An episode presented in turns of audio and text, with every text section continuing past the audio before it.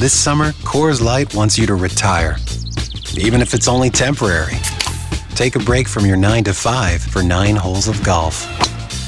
Four. Trade those spreadsheets for a bingo card. Seven. Bingo! Or swap your office chair for a water aerobics floaty. Up! This summer, welcome to temporary retirement. Coors Light, made to chill. Copyright 2023 Coors Brewing Company, Golden, Colorado. Celebrate responsibly. Hey, it's Canzano. I appreciate you making this podcast part of your day. Make sure you subscribe if you want more and leave us some feedback. Away we go. Initialize sequence. Welcome to the Baldcast, a production of John Canzano's Bald Faced Truth. Well, here we are a day later, and you know, you know how sometimes you go out and you go, maybe you go shopping and you buy a shirt or a pair of pants or a sweatshirt. I don't know.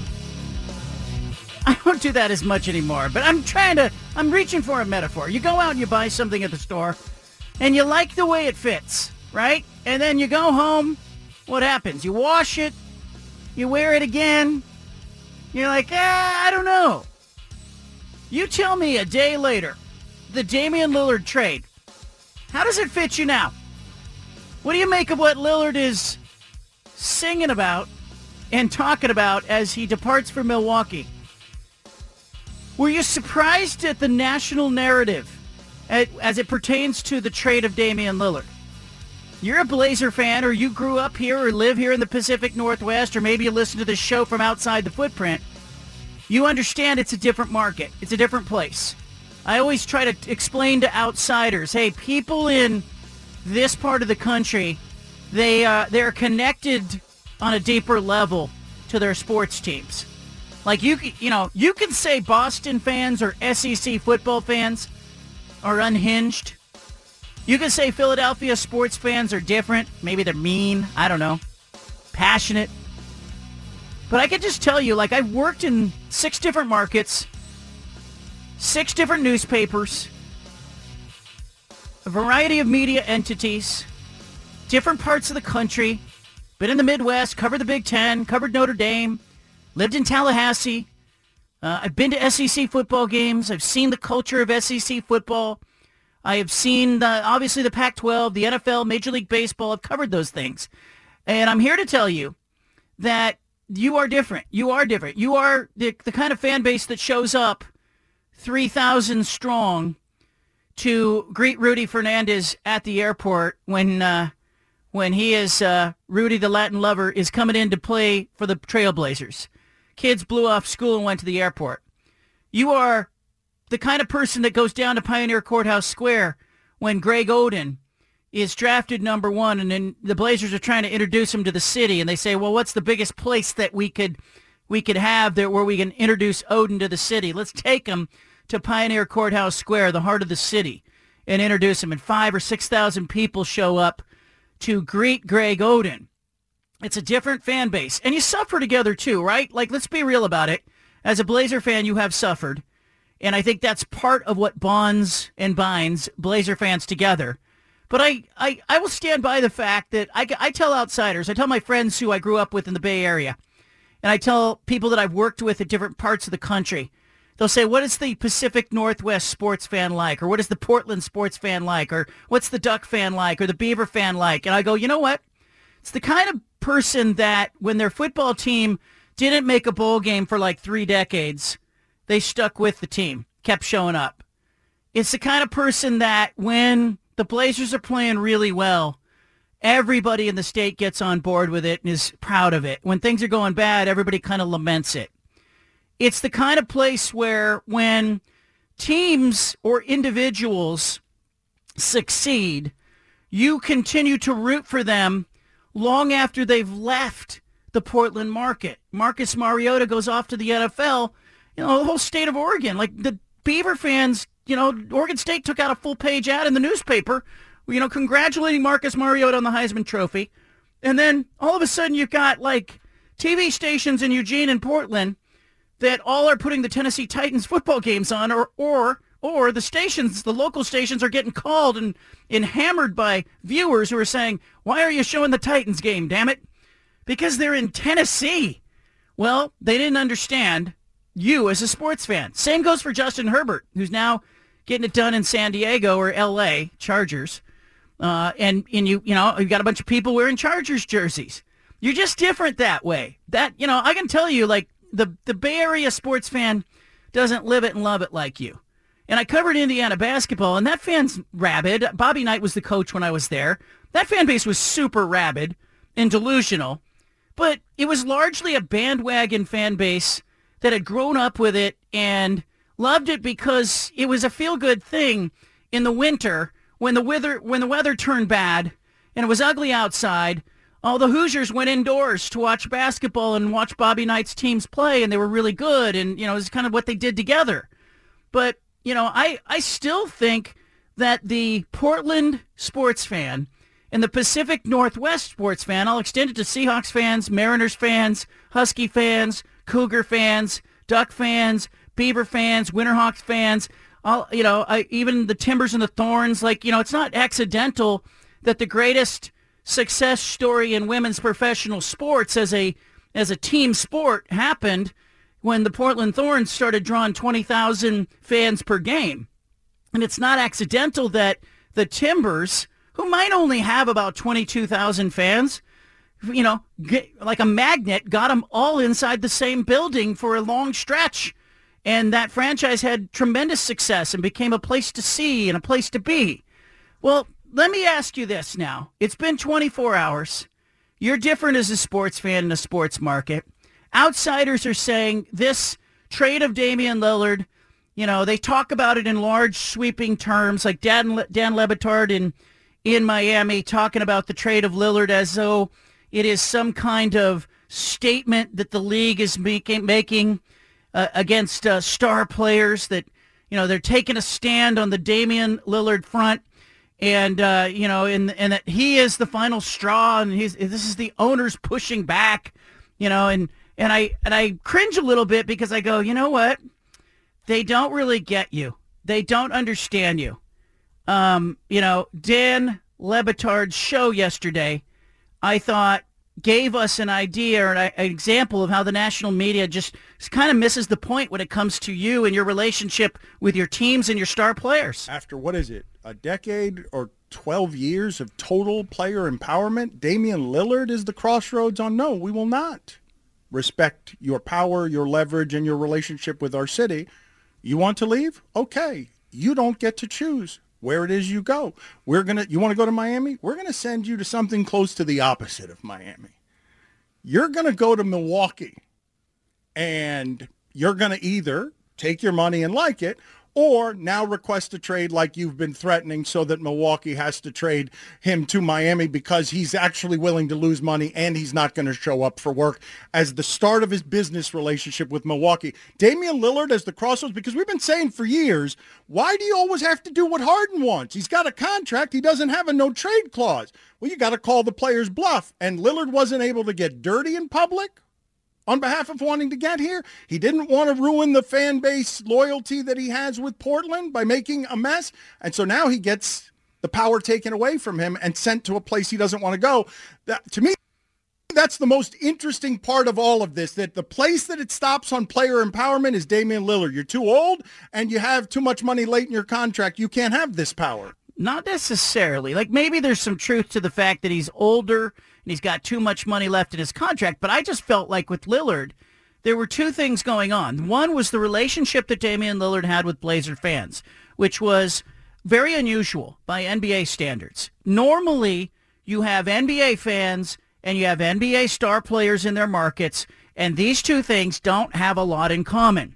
It's not relatable to look over at somebody making five hundred to six hundred thousand dollars per game while you're you know, going and, and saying, gosh, I can't even afford to take a family of four to the game. Uh, it's not relatable at all to see somebody making 40 or 50 million dollars a year in salary. You can try to relate, but in most NBA cities you can't.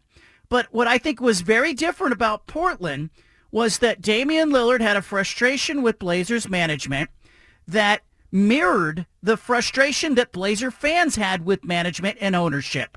You were in it together in that way. Very relatable. I talked to people. I just crowdsourced last night. I was out. We started talking to people, asking them what they thought. and everybody was like, well, it's sad that he's gone, but I'll root for him. You're not going to find that in the wake of a James Harden. You're not going to find that in Oklahoma City as Kevin Durant goes on to play for the Golden State Warriors. You're not going to find that across the league as you see star players asking for a trade. You're not going to see the fan base going, oh, I hope that guy goes out and wins. I really am in it with him because I think romantically and down deep in your heart, you sort of see the Damian Lillard arc as an extension of yourself. Like if you could for a moment trade your fandom of the Trailblazers to be a fan of the Milwaukee Bucks, if you could do what an NBA player does and just switch jerseys, I bet you'd do it today. I bet you would. 503-417-7575 is the number. A day later, how is this trade fitting you? Steven, a day later, how do you see it differently? Yeah, I mean, for me, again, I, I, I'm kind of the same as I was yesterday. Like, I'm excited for Dame to go get his real chance to win a championship because we all felt that way. We all felt that we wanted Dame to win a championship in Portland as a Trailblazer fan, but we knew that just wasn't going to happen, especially now with where the team is. So I am still happy for Dame that he got out and he's going to go to the Bucks, who you know are the new betting favorites to win the championship. But for me, John, now I I'm more looking forward now. Like I'm not turning the page and saying, you know what, I'm never going to think about Dame again. But I kind of am thinking like I'm excited to watch what this team is now. I'm excited to go the new era with Shaedon Sharpe, Scoot Henderson. You talked about it yesterday. Can Chauncey Billups coach? We're going to find this out. We're going to find out some things about this franchise that we just haven't known because Dame has been here. Dame has put a big band-aid on everything. Dame has put the you know the weight of the franchise on his shoulders and he's covered up so many mistakes, so many bad things that have happened in this franchise. He's been the big band-aid. He's gone now. So we're to see a lot of other things and hopefully, you know, something good that happens out of it and Shaedon Sharpe and Scoot Henderson can be the guy that really turned the franchise around after Dame. So I'm I'm more excited than anything. I'm glad it's over and I'm glad Dame's to get a real chance to win a championship. Now, Damian Lillard has issued a song. He released a song called Farewell that uh, has got some lyrics in it that are interesting. Again, I would rather just have a conversation with him, but here's the song. Here's at least a chunk of it. An arrow pointed at who assumed it was greater. Amazing what I get in return for this labor. I continue leaving trails, but won't be for the Blazers. To the fans, man, I love you. It's unconditional. Reasons for me leaving the city's nothing typical. So it's imperative not to believe the narrative. Just know that what I left is better than what I inherited. I leave at peace because I know in the end that this is business. Hope you remember all the things you got to sit and witness. In the future, man, I hope we greet with hugs and kisses. But you should know that they the ones who chose another mission. Basically, puts it, puts it back on the Blazers, saying they're the ones that chose, uh, uh, you know, a different path And here. not and not to believe the narrative, whatever that is, John. Don't he says don't believe the narrative. Don't- yeah, but here's the here, I got I got a couple things I, I I did see in there that kind of jumped out at me. He says I, I basically he says I left it better than I found it. Right? It, it you know he has that line in there about you know it's better than what I inherited, what I'm leaving behind. Is it? Is it better than what he inherited? Like I, I think if we look at this, yeah, you know, we look at coaches and we say is the franchise better off than it was before the coach came? and you argue and you go, okay, yeah, they had some success and he's elevated the program. Like Mario Cristobal left the Ducks better than he found them, right? He handed them off to Dan Lanning. He inherited them from Willie Taggart. He left them better than he found them. Mark Helfrich, he inherited from Chip Kelly, but he left it a four and eight team. It didn't leave it better than he found it, although he made it to a, uh, you know, a national championship game in the middle there. Did Damian Lillard leave the Blazers better than what he inherited? That is a good question. Um, have to think. I think I think about this. I yes, I would say yeah because he did bring attention.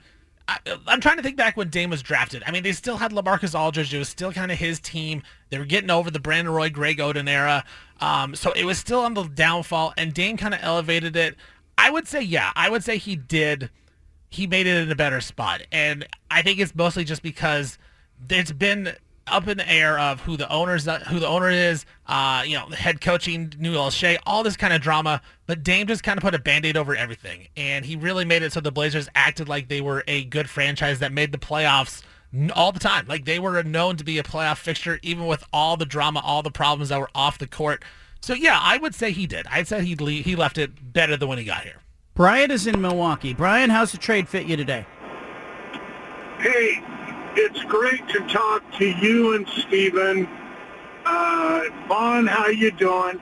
But, yeah, I'm proud of Cronin to hang in there for as long as he did and get the best that they could get, I guess.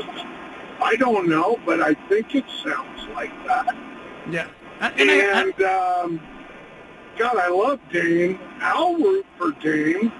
If it was Dame against the Blazers, I'll root for the Blazers. But, yeah, I don't know. We're probably three years away from being significant.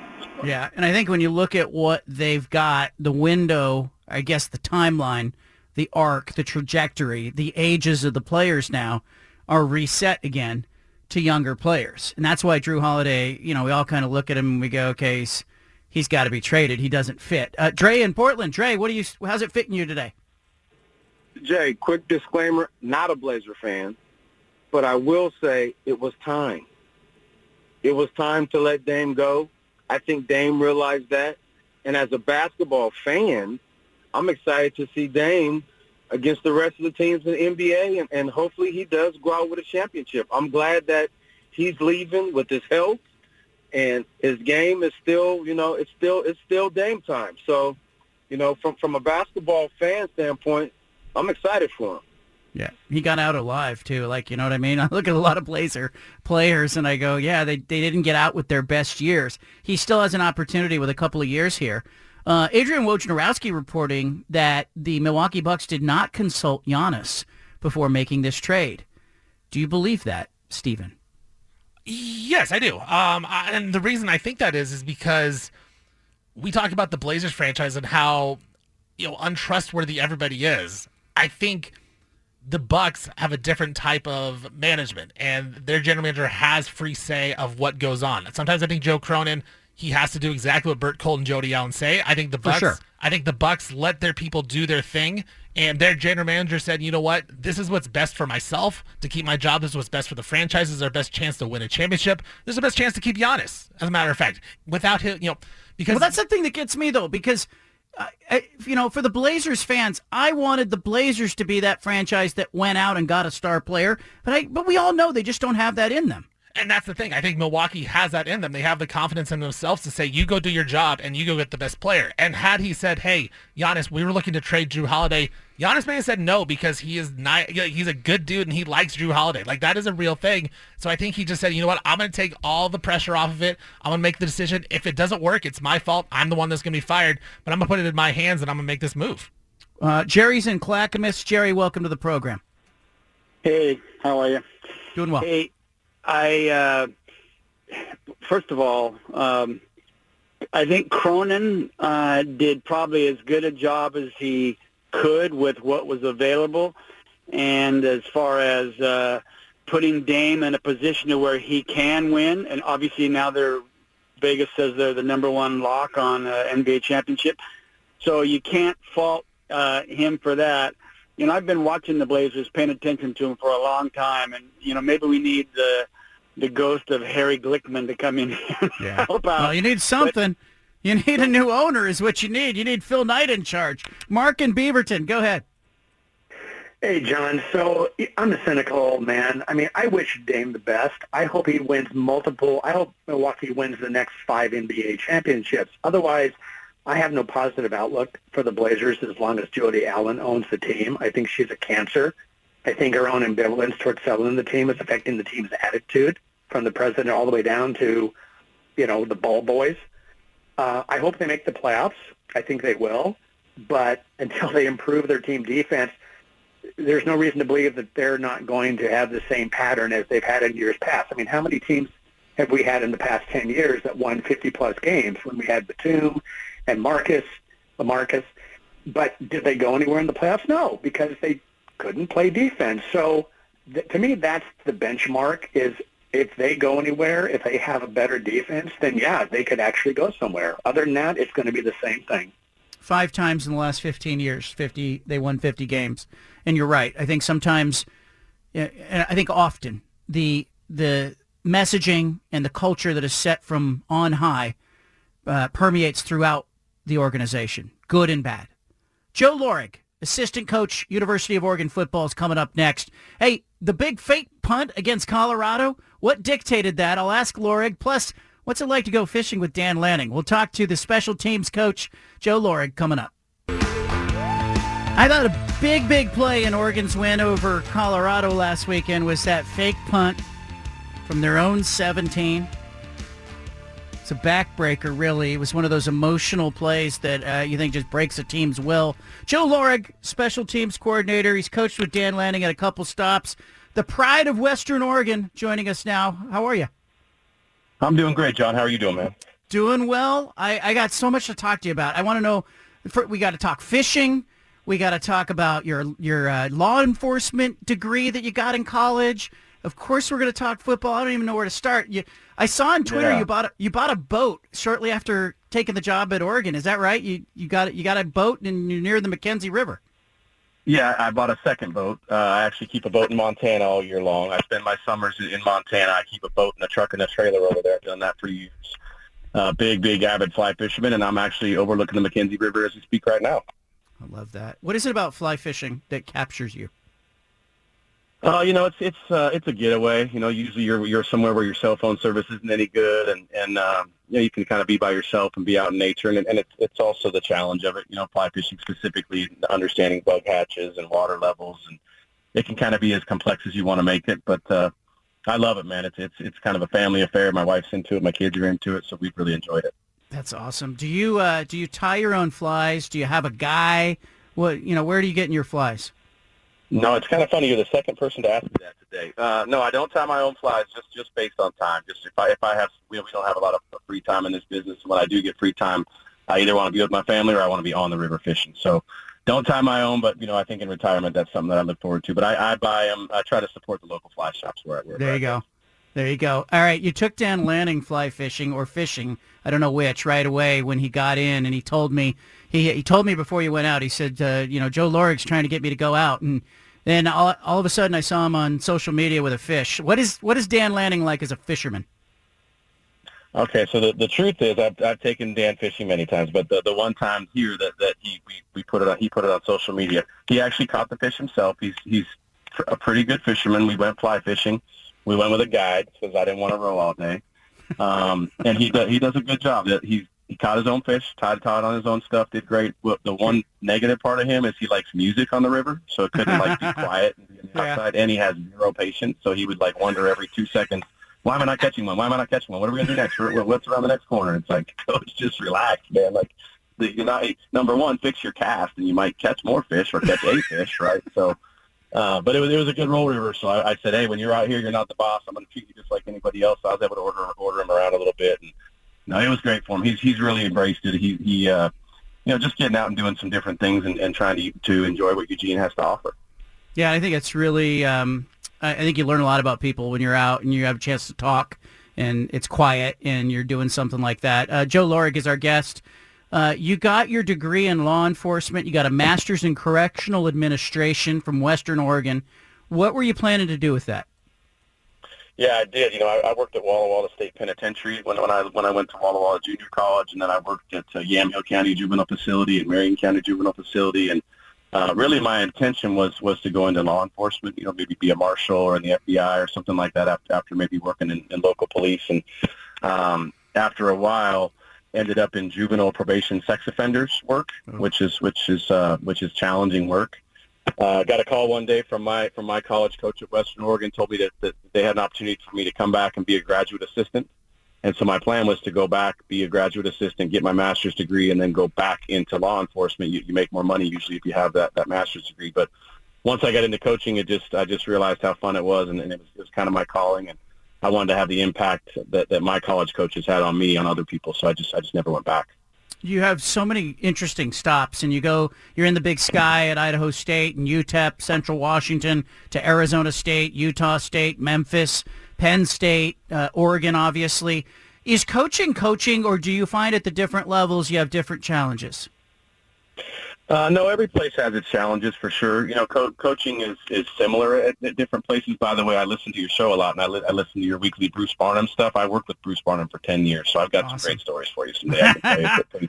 I gotta hear He that. exactly, he is exactly on your show like he is in real life, so he doesn't he doesn't pull any punches. But no, coaching's coaching. The one thing, the one thing that I would say um, that that's kind of that, that I didn't realize until I got to Oregon is is how how different it is when you coach at home. You know, it, it means a lot to me when I when I put on the O when I walk out into Autzen Stadium. I'm getting goosebumps just talking about it. It's it's different for me because I grew up on this. You know, I know what I know what it means to play Oregon State. I know what it means when we play Washington. I know the histories. I know the coaching histories and the game histories. And so, um, being blessed enough to be at, at what I consider to be my home state school, where, where my wife's from, and, and really where my formative years were spent, as you mentioned earlier at Western Oregon, is is really really special. I've, I've been at some awesome places. It's, it's not meant to disparage anywhere else, but being at Oregon's different for me. It feels different. It, it, you know, I don't need you to give away a state secret, but when you're lining up and you're in a punt formation and you've worked on something all week and you end up, you know, with the fake punt call, is that something you're calling or is that something where situationally you guys have talked all week and said, "Hey, if it's there, we, you know, we're going for it." Yeah, so that you know, we Coach Lanning is a really aggressive coach, as, as I'm, I'm sure you've probably seen if you follow us. And so him and him and I, I, put together a special teams game plan on Sunday and Monday. Him and I meet every Monday at six, and his his first questions to me are always, "Hey, how can we steal a possession? How can we change this game? What what are the plays that you have that that we can take from our playbook and use to have an impact? I don't want to just sit back and be be like everybody else. I don't want to just get through it. I want I want to you know, I want to really change this thing. And so uh, I present to him the fakes that I think are there, or the onside kicks, or what, whatever it may be. Um, and and then he you know he picks picks and chooses the ones that he likes, and I kind of show him on film. This is why I like it, coach. This, this is if we get this look, then I, I think it's there, or we get this look or this look, I think it's there, and then he either approves it or doesn't approve it. And the one that we ran Saturday, honestly, is one that we run all the time. Um, uh, prior at, at at that staff's prior stop at Jackson State, they'd had it the same fake ran on them a couple times, so we felt pretty confident if we got the look that that uh, that we would call it. You know, now the part that, that I that I can't and shouldn't take any credit for is calling it in that situation. You know that that takes that takes some gumption. and Coach Lanning made that call, and and uh, obviously with the right one because it worked. But he he definitely is the one that makes that final call. How excited did he sound on the headset when he said, "We're calling it here"? Very. He he, he is very aggressive. He's he is he is often saying, "Hey, I want to call this. What do you think?" I tend to be a little bit more conservative, so usually I'm like, "I don't know, coach. Let, let's hold back on this one." And not that I would have the final say. I don't. I don't mean it to sound like that, but on this one, I could tell he didn't even give it option. He said, "I want what we call it," and said, "Yeah, yeah. What do you think? Yeah, it's good. Let's run it." So he. uh I don't think there was any surprise. We, we got the exact look we practiced all week, and, and uh, our kids executed it really well, and, and it, it, it had a big impact on the game. Well, you know, it's interesting because you've worked with him at a couple other stops, and I think coaches sometimes I've talked to coaches who will say, you know, I that trust is important and knowing someone is important because when you're having those conversations that are very rapid and they're in between plays, you got to know if he's asking, "Hey, talk me out of this," right? Or if he's just saying, "I'm I, I want to go for it. What do you think?" And I'm sure you picked that up right away. Yeah, I, th- I think that's a really good point. When when you know someone, you know, I, I know him on the field, off the field. He's a really close friend. I love him, and, and you're right. I, I can tell by the tone of voice if it's if it's like, "Hey, what do you think?" or it's like, "We're running this." You kind of better agree with me, right? And we've had a bunch of those conversations as he's been here, and, and you know, one thing about Coach Lanning is and I'm not just saying this to say it, but he, he's super, super, super smart. I'm sure you've gathered that talking to him. And so um, he's usually a step ahead of, of certainly of me and probably of a lot of people that, that I know. And so when he when he thinks of something like that, it usually has really good reasoning behind it and really good thought process behind it. And again, for us, that's something that we, you know, like for instance, the play Saturday, that's something we've repped you know, since we got here, like probably hundreds and hundreds of times. So it was no surprise to us when we got the look, and, and no surprise to our players when it when it was executed and it worked. Joe Lorig, assistant coach, Oregon, is our guest. I got to ask you, you know, I'm, I'm watching punters and kickers, and especially punters. We're seeing them come out of these kicking academies with rugby backgrounds. And what's going on in the world of special teams when it comes to the kicking game? Yeah, you know, the, the, uh, the Australian people, uh, I'm sure what you're referring to, has, has, has kind of taken over. You know, there's, there's a, a, a group called Pro Kick Australia. They're, they've really permeated part of college football, probably happened, you know, 10 or 15 years ago. Um, you know, those kids just grow up. That's what they do. They just grow up kicking the brunt of the ball and kicking the ball a little bit different than than they do here in the U.S. Not that there's not still you know really good kickers and punters here too. And it's really more punters in, out of Australia. But uh, you know, we have one on our team, Luke Dunn. He's he's a, a really exciting young guy, along with our current punter Ross James. So it's just something that that's kind of taken over. It's a it's a little bit interesting. I, I'd always kind of wanted to take an Australian guy in my career, but it's it's weird because if you want to, you kind of have to just take some guy you've never met's word for it, right? Like there's there's a they have like these handlers, and and he he, he tells you, hey, this is the guy you're going to take, and they send you film and stuff, but it's not like like you can go over there, but you know what are you going to get out of a day or two? It's different than like if there's a punter in Oregon, I'm going to have a relationship with him for four or five years. I'm going to see him play numerous times. I'm going to have him at camp. I'm going to be in his home. I mean, you're going to know all the ins and outs. I know his high school coach. Like you're going to know, you're going to have seen the kid dozens and dozens of times, and and literally, at least my, my experience is, you kind of have to take this guy that you've never met before that's in a different country's word that hey, this is your guy. they just, they, that's how it works. You got you got to take a little bit of a risk. So it's a little bit risky, but. um it certainly paid off for us this time, and and and uh, I know lots of people that that are in the same role that I am at different schools that, that have done it, and, and it's been really successful.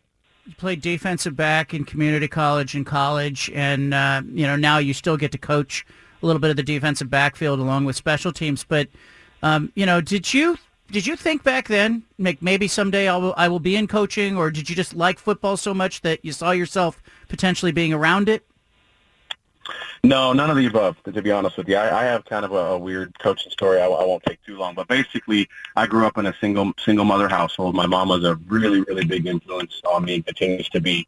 But I didn't have a dad growing up. My uncles are kind of like my dad. So when I went to college, and I tell my players this now, and it's crazy. When I went to college, my college position coach ended up being the best man in my wedding.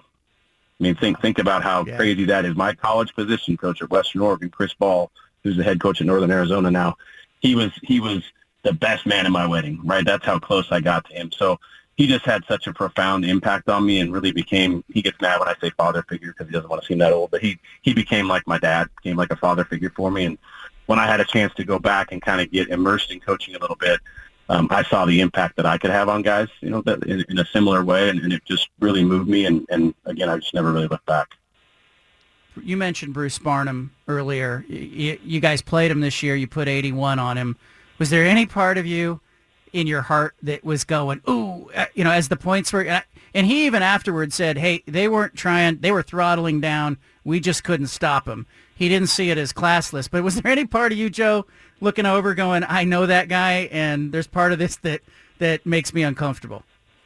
No, there was a huge part of that. Yeah, I, I know our team, I know our staff, I know our head coach, and I know they would never intentionally do that. So I knew there was no malice, but cer- certainly I felt for those guys. You know, I've, I've been in games like that when I was at Idaho State, and we play, you know, bigger teams, um, and and so that part of it's not fun. But but uh, you know, I just wanted to make sure that it, it was done the right way, and we weren't, you know, like you said, be, doing anything the wrong way, which I, I know Bruce acknowledged that we weren't. But certainly, I felt for them, and I, I was just hoping that they could, you know, find a way to use it as a positive for their for their season and a way that their kids could get exposure to that kind of environment, and, and at the end of the day, later on, look back at as a positive experience.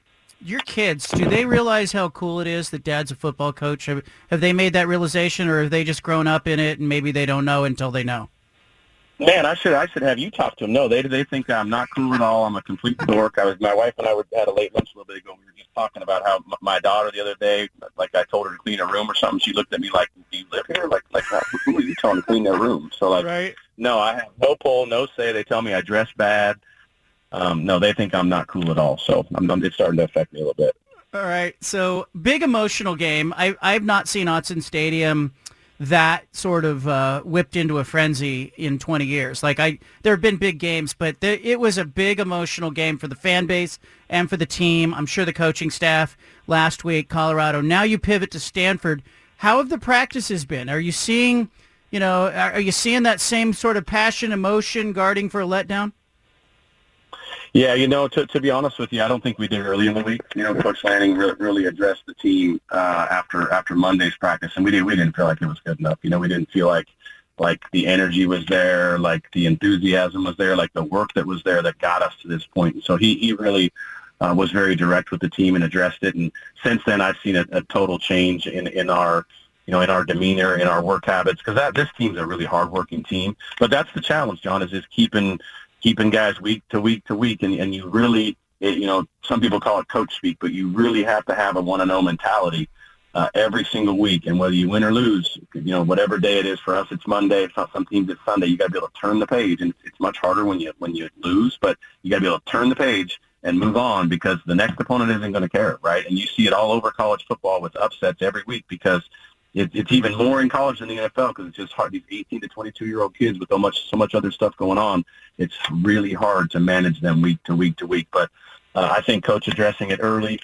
Um, you know, I, I've seen a response from our players, and I expect that we'll play well on Saturday. Do you, are you a reader? Do you have a book on your nightstand? Are you a Netflix guy? What are you doing for downtime? I read every single day. I'm a huge reader, avid reader, and uh, yeah, I'm reading a really good book right now. I'm trying to think of the name of it by Tim Russert. Um, it's about his travels. His his father passed away, and it's about Oh his yeah, travels. yeah. Oh, I Yep. know what it's called. Look from here. Yep.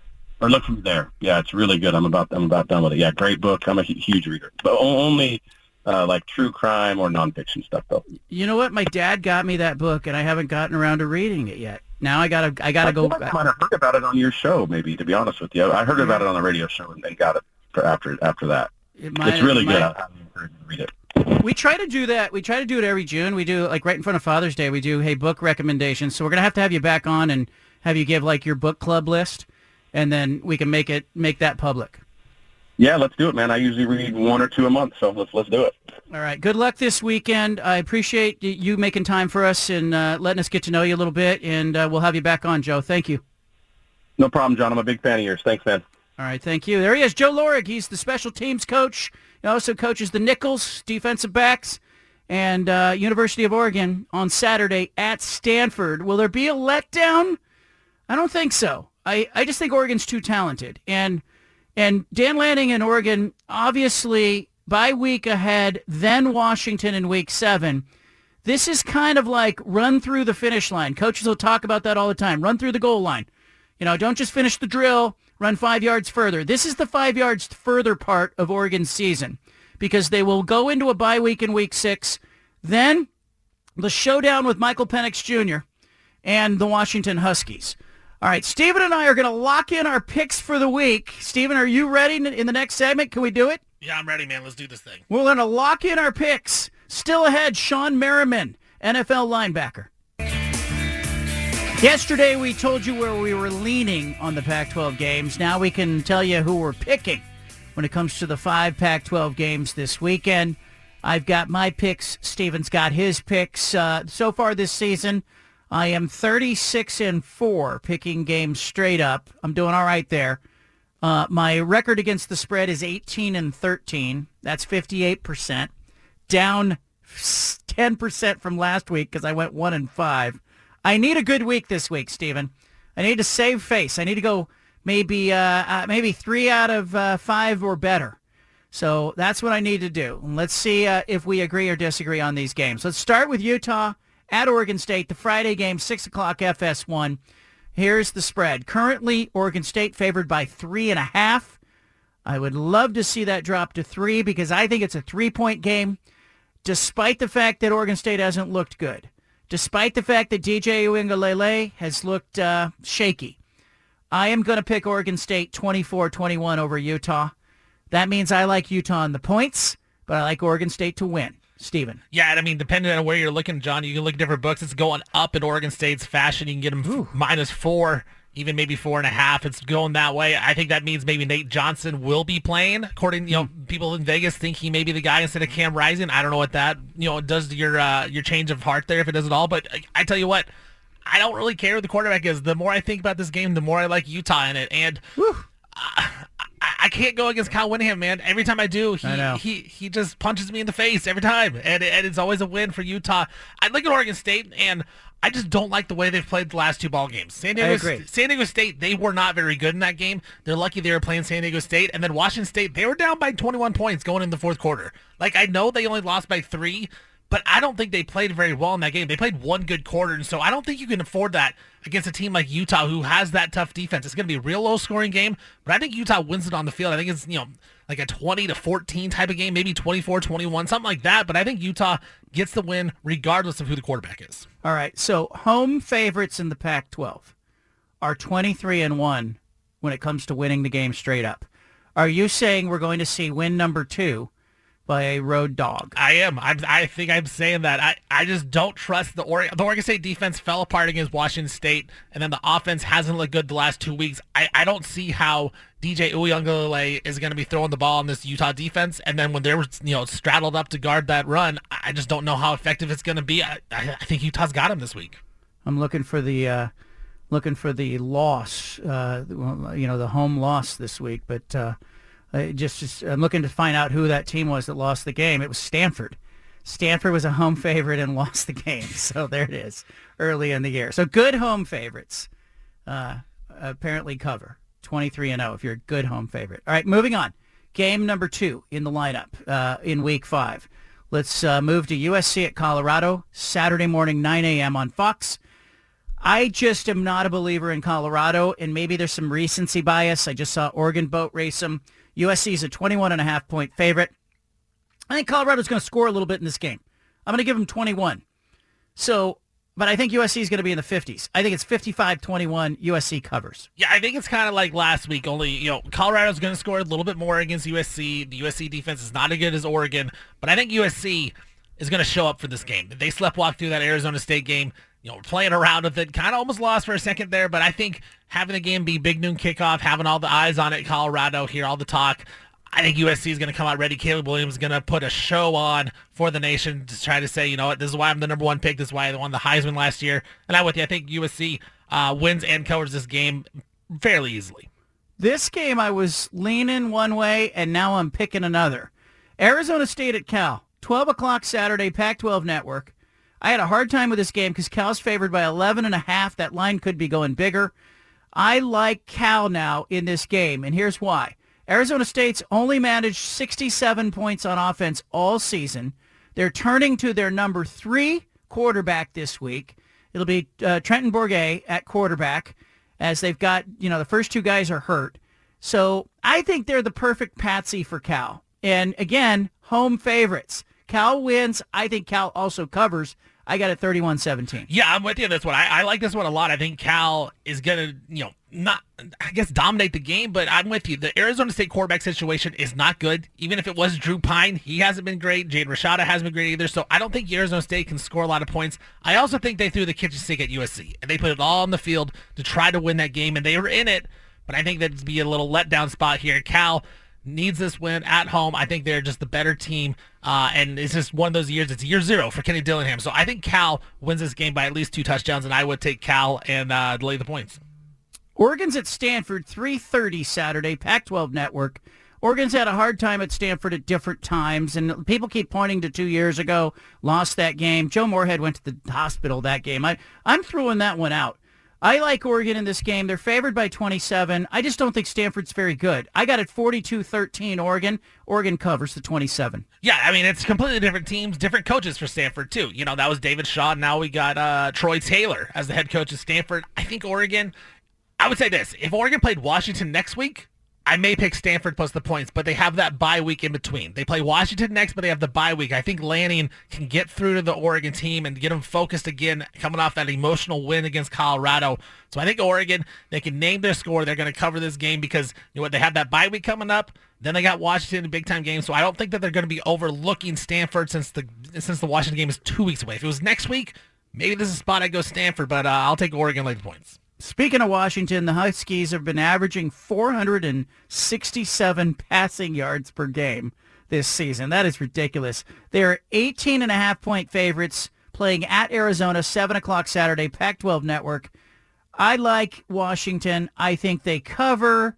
I don't think it's that comfortable, but it's like 42-20, 42-21. They cover the 18 and a half. Jayden de Laura's ankle's not right. Washington's going to put up a whole bunch of points. I just can't see uh, Arizona keeping pace. There's a little danger here in that Arizona's defense has been better this season. But by better, I mean, yeah, can they hold Washington to 38 or 42? That's going to be better. Yeah, uh, yesterday I was leading Washington. I kind of switched my mind on this. I think Arizona can not keep the game close, but they can, can get the cover. And and the reason is is Washington for how good they've been offensively, and it's maybe the best in the nation. They gave up over 500 yards to Cal last week. I don't know if we can think about like they gave up over 30 points, over 500 yards to Cal at home. I think Arizona has a better offense than Cal. They may be able to get some things going against Washington. I think Washington ultimately wins the game. But I think Arizona at home can at least keep it within two scores and uh, maybe you know put a little bit of a scare going into the Pac-12 season as Washington. You know they got the bye week and then face Oregon. They're looking ahead. Maybe I, I just think this is a spot where Arizona can put up some points against a Washington defense that hasn't proven to be elite so far. You, we, I think we both agree that the, the the underdog who's most likely to win this week is the Friday night game at Oregon State. Like you've got Utah winning that game. I've got Utah losing by three. I think it's a really close game, but I, I don't see any of the other dogs as being a uh, threat to win. Maybe Arizona State can hang with Cal, maybe if some things broke right. But other than that, I, I expect to see the winners being Oregon, uh, Cal, USC over Colorado. I mean, might it be Colorado at home? Like if they can just outscore No, USC? Come on, no, no, no, no. You watched last week. Colorado's just not. Colorado's not very good. And the problem Colorado has is nobody's going to overlook them. Nobody's going to look past them. There's too much attention. The USC kids are going to fly around and they want to play. Shawne Merriman's coming up. Former NFL linebacker. Leave it here. Our next guest, Shawne Merriman, longtime NFL player. You may remember him as Lights Out Shawne Merriman, three-time Pro Bowler. He was the Defensive uh, Player of the Year in the NFL. Maryland guy who stayed loyal to his soil joins us now. He's uh, he's in the fight game now. But let, us go back to the loyal to the soil part. You you could have gone anywhere. Why'd you go to Maryland? It, you know, for me, man, it was my backyard. And uh, at the time, uh, I went to Frederick Douglass High School in Upper Marlboro, Maryland, which is about 25 minutes from Maryland. And most of the big players were leaving the area, right? They were going to Florida State. They were going to Florida, Alabama, somewhere, Penn State, because, you know, you, you, you, you know, Miami or USC, they were all leaving the area. So I just wanted to make example like, hey, you could be a big player from here and stay home. And fortunately, I did that because we had a lot of, you know, big name guys that stayed home. Vernon Davis, you know, was one that stayed home, and Torrey, uh, Torrey Smith, you know. So we, there were guys that came after me and said, you know what, we don't have to go anywhere else. We have the best talent here in, in the DMV area, and uh, you know, I kind of triggered something there. in the NFL, we'll see a you know a linebacker or a defensive end who get a sack, and I, I think to myself that has to feel good. What does that feel like? You led the league in sacks once. What is that when you when you achieve your goal on a play and you actually get to the quarterback? What's that feel like? So I used to have these arguments all the time with Antonio Gates, where like what was more harder or more satis- uh, you get more satisfaction from is a touchdown or a sack. And I said, dude, there's nowhere close to getting a sack, right? I mean, you can score any time, but if you get a sack, man, a forced turnover, a fumble recovery from that, like a three, a three, you know, hit deal, right? Uh, the crowd goes crazy, and you know, you're a defensive player that's able to control and change the game. Like that's hard to do on the defensive side of the football. You you as a as a high school kid, I I, I want to say you were like an all state player in basketball too. Like you were a multi sport guy. Did that help you? Oh no, for sure. And I, I encourage like all athletes coming up, man, play multiple sports. You know, play basketball, football, play you know, run track, play football, do something else. Um, because wrestle, there's a lot of uh, great football players that also wrestle. Ray Lewis being one. I think Brian Urlacher was another one. There's a ton of guys who were great wrestlers. There was great football players. So I tell tell guys play multiple sports. You coming up, it's it's cool to play one sport year round, but these other sports really help you out. Yeah, and you get a lot of coaches too that'll put pressure on kids and they'll say, "Well, if you're not playing, somebody else is going to take your position." And you know, but I think you look around, you see guys like yourself and and Ndamukong Suh, who was a soccer player as a kid, and you see kids that you know develop footwork and develop you know their muscles in in non-football ways. Well, I, wasn't going to be a ballerina like some of these guys, that's for sure. Yeah. Um, you know, because there was a lot, a lot of that going on back in the day. So uh, yeah, the, the ballerina stuff I stayed stayed away from. But I, I definitely believe in uh, doing other sports, and it'll ultimately help you on the football field. What do you make of today's game and how much they protect the quarterback? It frustrates me. On Sunday Night Football, I saw what should have been a sack get called a personal foul, and I thought, gosh, you know, I get it. They're trying to protect the quarterback, but feels like uh, they're erring on the side of being delicate. Well, what, started all this is in uh, 2007 or 8, I believe, when, when Tom Brady tore his ACL. Um, that that's when the quarterback rule really picked up because it was such a blow to the NFL by not having the biggest name player on the field. So I get it why they implement it. Um, and, and yeah, certain guys should be protected, like the quarterback position. But as a defensive player, when you're going in there trying to make a play, you got a split second to to make a decision on what you want to do and how you want to do it. That that's that becomes the issue um, because a defensive player, you just want to get the guy on the ground, and that's that's by any means necessary. Because if you don't, you know what's going to happen. You, you're going to get yelled at when you get back to the sideline. You're going to wait the next day when you guys are in the team meeting room watching film. You're going to get called out. So I, it's difficult, even though I think that some of the rule changes were really good for the NFL, like the crackback blocks.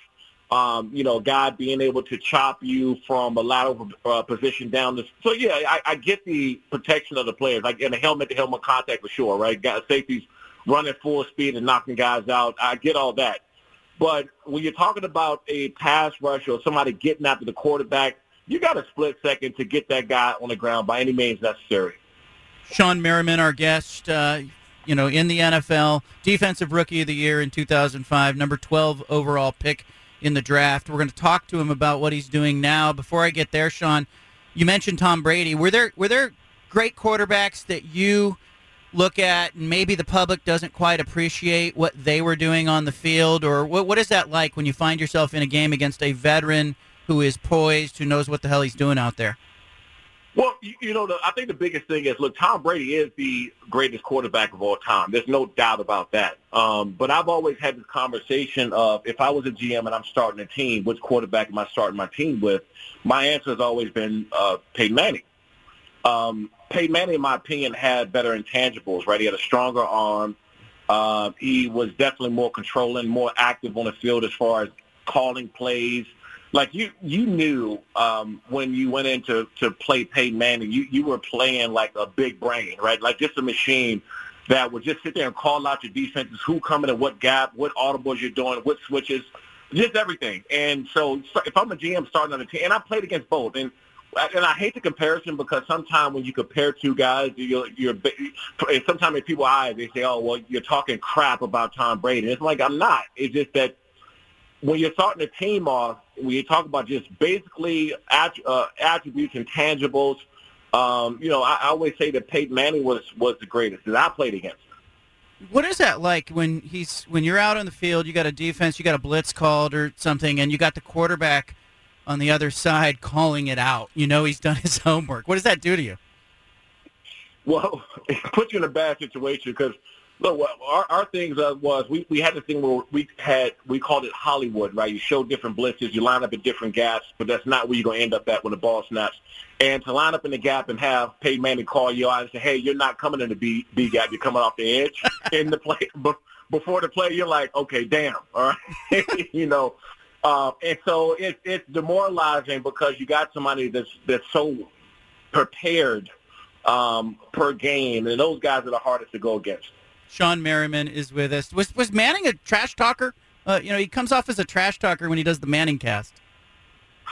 Uh, no, you know, it's crazy because um, I didn't really get around to understand how cool Peyton Manning was and what kind of a person he was just in general until the Pro Bowl. Yeah. So obviously during the games, you competitive, like you hate everybody that's not on your team, right? Just point blank. And yeah. you want to get after everybody and you're trash talking everybody. But those four quarters you're supposed to, and then when you get off the field, everything's cool, but you still don't have a, a real interaction with some of these guys. And I just remember drinking Mai Tais and hanging around the pool down in Hawaii for the Pro Bowl and Peyton Manning making jokes. And um, I, you know, I recall, like, you know, I was going over to the gym in the morning uh, to get some some buys and tries, right? You got to you know, keep the keep the arms uh, buff over there in Hawaii, and, and I walk in there and Peyton Manning's doing leg press. Um, with you know six eight plates on that thing and he this is the pro bowl and so you knew that you were dealing with uh just a different caliber of, of human being man and it was in, it was just impressive to see. You have now transitioned into the fight game and what are you doing with lights out extreme fighting? How did you get involved? Yeah i, I actually started training during the off seasons with jay glazer over at fox sports. Um, I grew up in the Prince George's County, uh, Prince George's County and DMV area where the boxing was prevalent. Um, I had uncles and family members that were pro boxers, so I just naturally grew up boxing. Um, and 2005 when I got drafted by the Chargers, MMA kind of caught fire and people started to know about the UFC and just MMA globally. Um, and so I started to train MMA just to help my hand-eye coordination and, and um, you know, endurance, stamina, uh, hip mobility, leverage. And I started training with some of the best fighters in the world, man, every offseason. Chuck Liddell, T. Ortiz. I've, I've got a chance to spar and train with all of them. And I just fell in love with the sport. Um, I launched Lights Out Extreme Fighting uh, 2019. We're on Fubo Sports, Fubo TV. Um, we got a big fight coming up uh, October 7th. And the guy you just named, AJ Hoskins, is somebody who I was after for a while because my whole business really in this sport is to find more former athletes to transition them, right? Big college players that maybe didn't get a shot in the NFL, or maybe a guy that uh, career was cut short due to injury or, you know, just just a, a bad situation with a with a, a, a front office or a scheme or a coach, and then really get their shot, man, but still feel physically ready to compete those guys, I believe, if I get them early enough, I can, you know, help them turn them into a champion. And then I, you know, I'm, I'm a big advocate of, you know, former guys finding a way after they get done playing ball. When you look back, do you wish that you that this would have been around when you were, you know, high school or maybe even in college? So the college, uh, my high school wrestling coach, we still talk to this day, and I never wrestled, right? And I would come in there sometimes, and I would like pin guys, and I, I, I had no technique, anything. I was just strong and, and raw and athletic and explosive. And he would help me all the time to come in there and wrestle. And I said, uh, Coach, you, you see how hot it is in this room, right? like, no. Um, and you know, I, I wish I did, man, because I would have just picked up something else in my repertoire. And uh, when I retired in 2012, 2013, uh, MMA wasn't as big as it is now, right? Uh, globally, the, the amount of eyeballs is more mainstream now than it was when I retired. Uh, and I still, still today, I mean, I, I sparred a guy, uh, you know, guy the other day. I get a chance to be around a lot of the fighters where I'll go and open mat on Fridays, and I'll go get me three or four uh, five-minute rounds in and just get some work to stay disciplined. Uh, but other than that, man, I, I love the uh, promotion side of it, the the building of the organization. You know, we just crossed over uh, to the top five, top ten most watched in football sports. And I'm a big believer in, in the fans, man. The fans will tell you if they like a product or not, and our viewership numbers are, are saying that they do. Shawne, you you guys, I think, are drawing in UFC fans, of course, that are, are you know are used to that. But how is Lights Out in your mind different or better or complementary to the to what's going on in UFC? Well, we we want these guys coming up, right? We want the next up and coming superstars, and I, we get every couple every fight. I see a couple up and coming five, both fighters, both men and women, who I, I can look at and be like, yeah, they're going to be a champ one day. Oh yeah, they're going to the UFC. We we love giving them that platform, man. That's that's what this whole thing is about. Just giving them an opportunity to be seen. Um, and we're getting calls from fighters all over the country. I mean, that's how I found AJ. Um, by you know just us getting the viewership, and I, I, I remember watching him play because he played at the same time with Justin Herbert. Um, and I, I went to a couple games, and I didn't even know that he was fighting at the time. So now we get a chance to put him on a platform so people know who he who he is. I mean, we we couldn't find a fight for AJ. Like if the people were pulling out left and right because this guy's going to be a star one day, and he is. I mean, he is brutal to go against. And uh, that's that football background, that, that work ethic, that discipline, that mentality. Uh, he's really going to do well in this sport. It, it's fun to watch, you know, that and him sort of find footing in something after football, and you as well, man. I mean, did you expect that? You know, like, you know, when did you start thinking about life after football? Were Were you one of those guys who uh, came into the league knowing it wasn't going to last forever, or five, seven years into it, did you go, oh man, I better figure something out? Well, you know, I got my nickname Lights Out my sophomore year in high school, um, and I knocked out four four kids in one game. And I remember after the game, I had about 20 students rushing to me saying, "Man, you knocked those guys lights out." And I said, "Yeah, you know what? Call me Lights Out." And that name stuck, and I didn't think it would. And obviously, with having a nickname like Lights Out, like you got to go. It, it's like having a name in Rucker Park, right? You can't be called something and you not go out and prove it. So every level from high school to college to pros, I had to go and play like lights out, you know, and uh, it just, um, you know, it's one of those, it, it's one of those things that really, um, that stuck around and became mainstream and people knew me more as lights out than they did, you know, as Shawne. So, um, they, they now make that transition into the sport of MMA, man. It's like I get an opportunity for all these football fans and people that's followed me uh, over my career to now get them to watch Lights Out, and it's pretty pretty cool. Lights Out Extreme Fighting, October 7th. That's happening in Long Beach. Uh, you can get tickets at lightsoutxf.com. Um, before I let you go, you mentioned Justin Herbert. What do you think of the kid? Unbelievable, unbelievable, man. And I think that um, you know, even with their slow start and them losing that big game against Miami, I was there. Um, when you got an offense and a quarterback that can throw 30 plus points on you per game, um, you should feel very confident, uh, confident as a as a defender. If you're that defense, knowing that you can keep somebody under 28 points a game, that you're probably going to have a really good chance of winning. Um, that's impressive. And Justin Herbert, man, outside of him breaking records and doing all these things, he's going to go down if he keeps up this uh, this streak. He'll go down as one of the best to ever do it. But until he gets deep in the playoffs, AFC Championship game, uh, Super Bowl, because he has he has that talent. He he has the capabilities of doing that. Not everybody does, and I wouldn't say it just because he, you know, I'm a, still a supporter of the Chargers. Like this, this dude is unbelievable. And um, you know, I, I think when they played Wisconsin, was it Wisconsin? They played in college for the championship.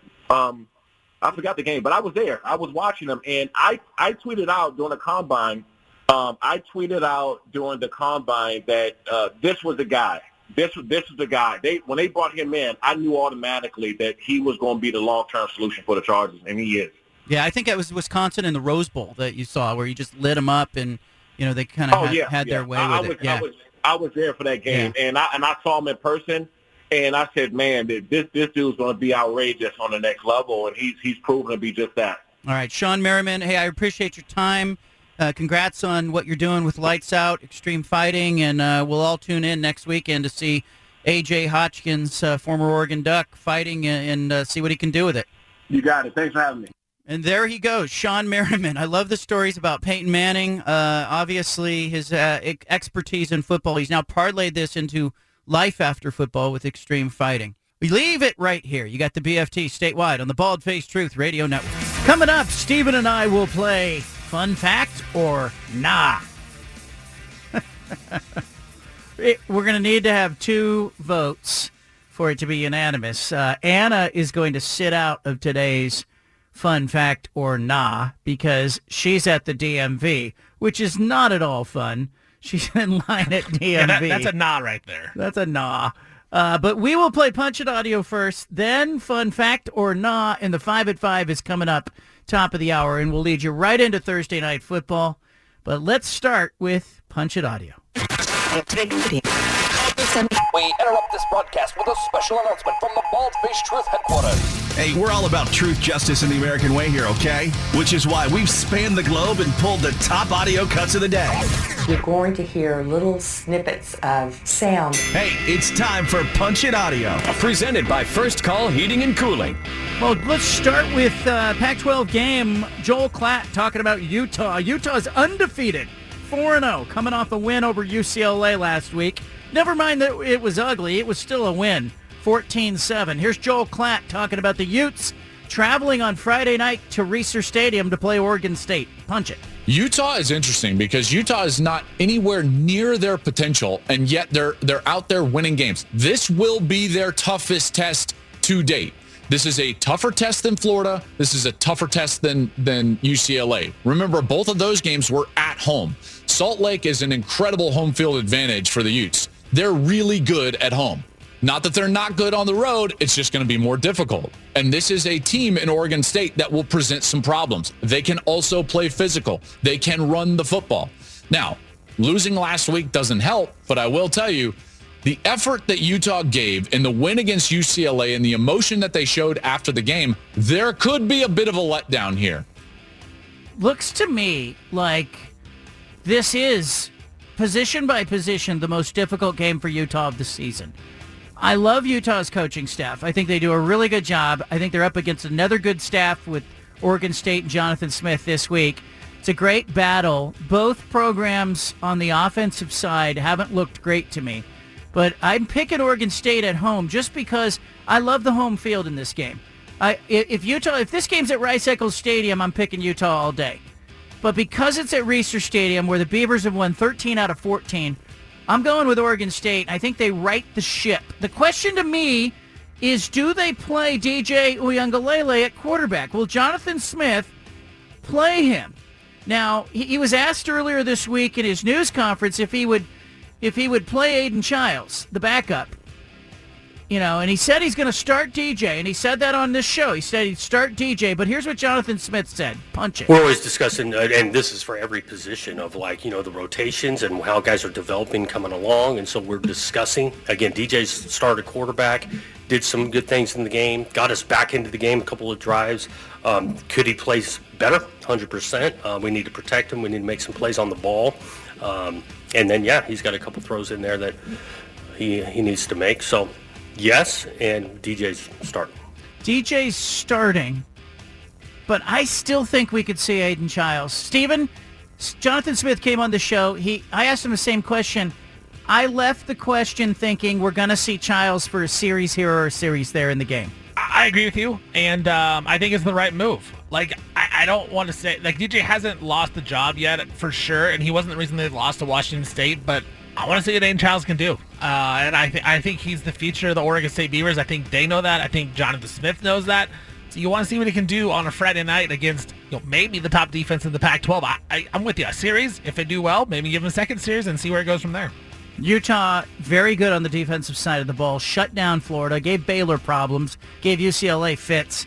Damion Martinez, Oregon State running back, doesn't sound that impressed, though.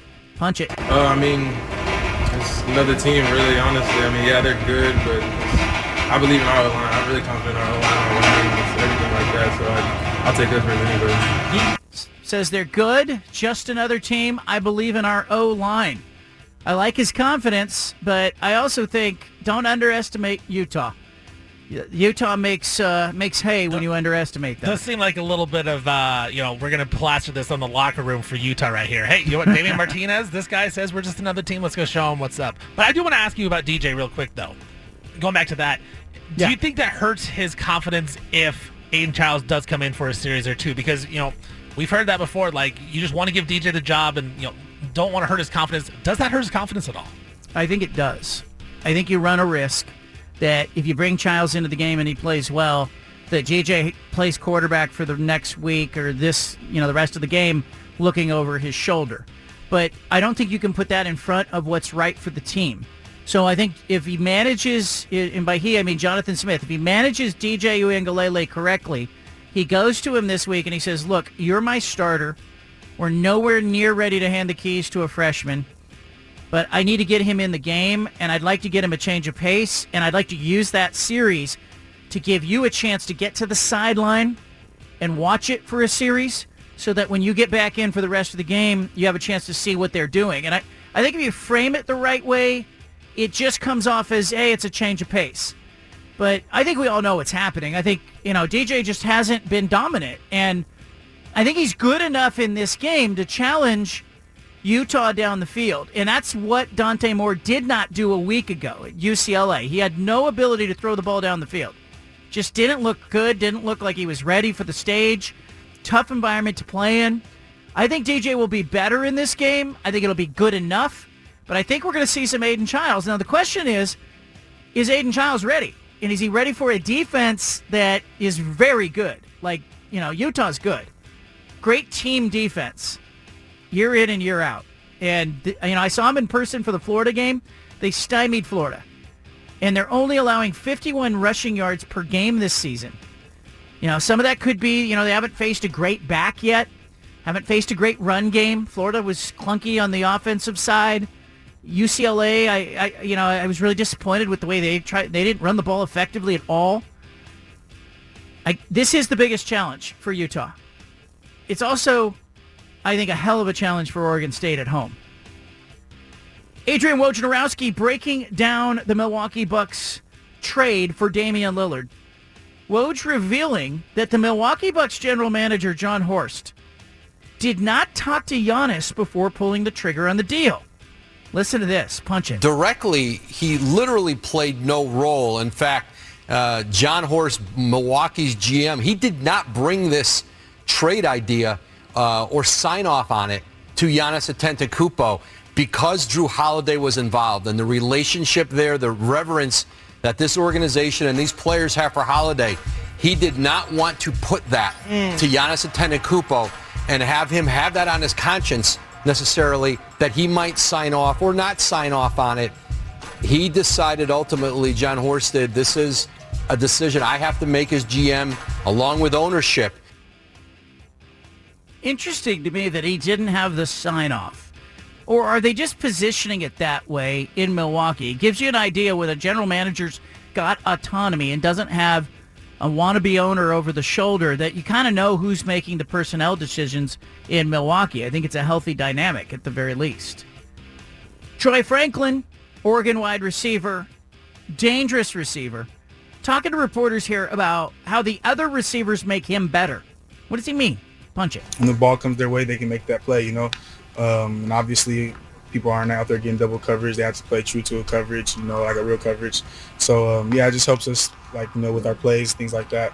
We don't have to really like kind of um, like dial up special things really like that, you know. So Yeah, you don't have to dial special things up, but I really felt like we missed out on something last week. A healthy Travis Hunter against Troy Franklin would have been fun to watch. And Colorado would have done that. They would have just said, he's your guy.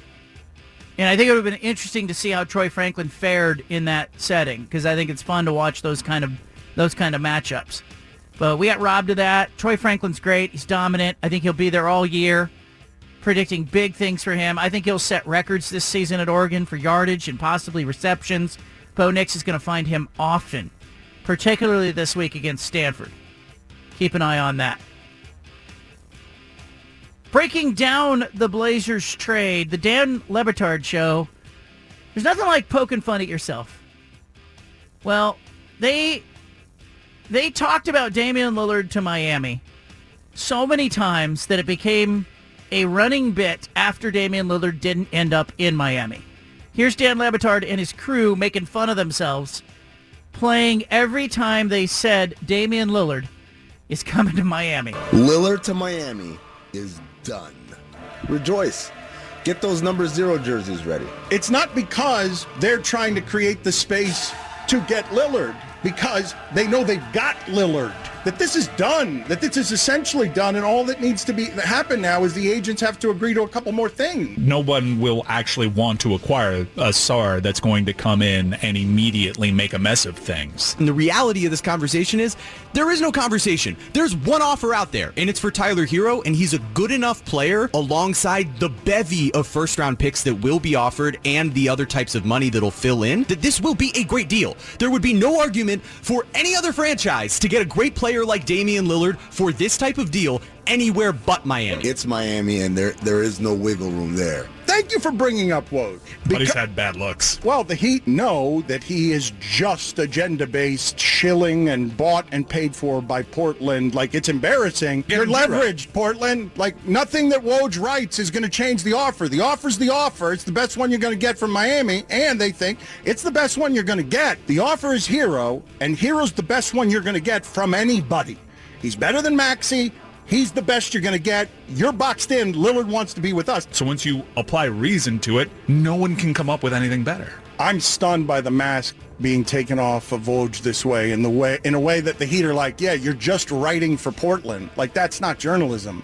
That's not journalism. Didn't this just happen to Schefter not that long ago, though? Like th- this journalism wing is not quite what it was in the information game. Like that that part is completely different, and those guys might be capable of doing some journalism, but the information game at this point is not journalism. What he is engaging in is protecting one of his closest sources by giving them cover by saying, well, there's no way he's going to go to Miami.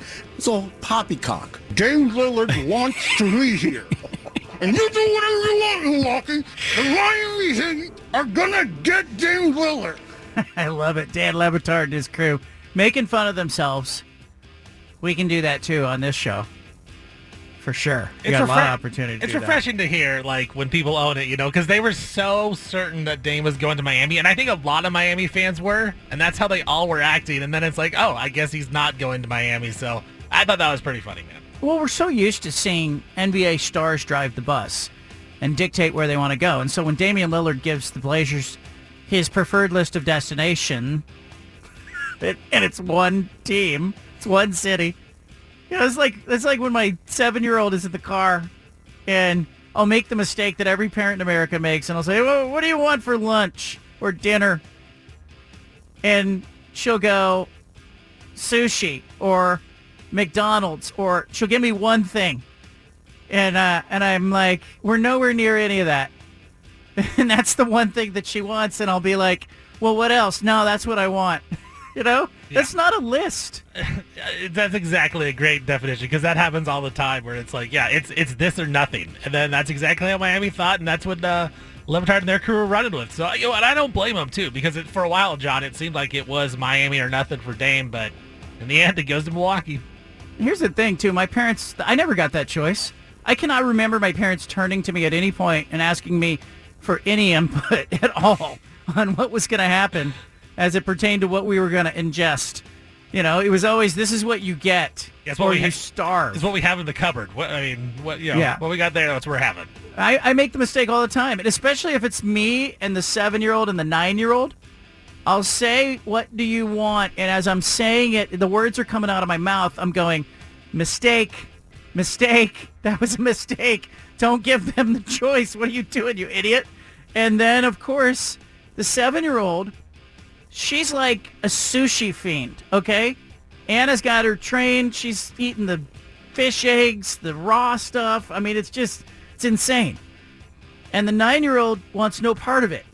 And so what happens is I end up at two different places trying to make them all happy. It's like I need to go to a food cart to satisfy everybody.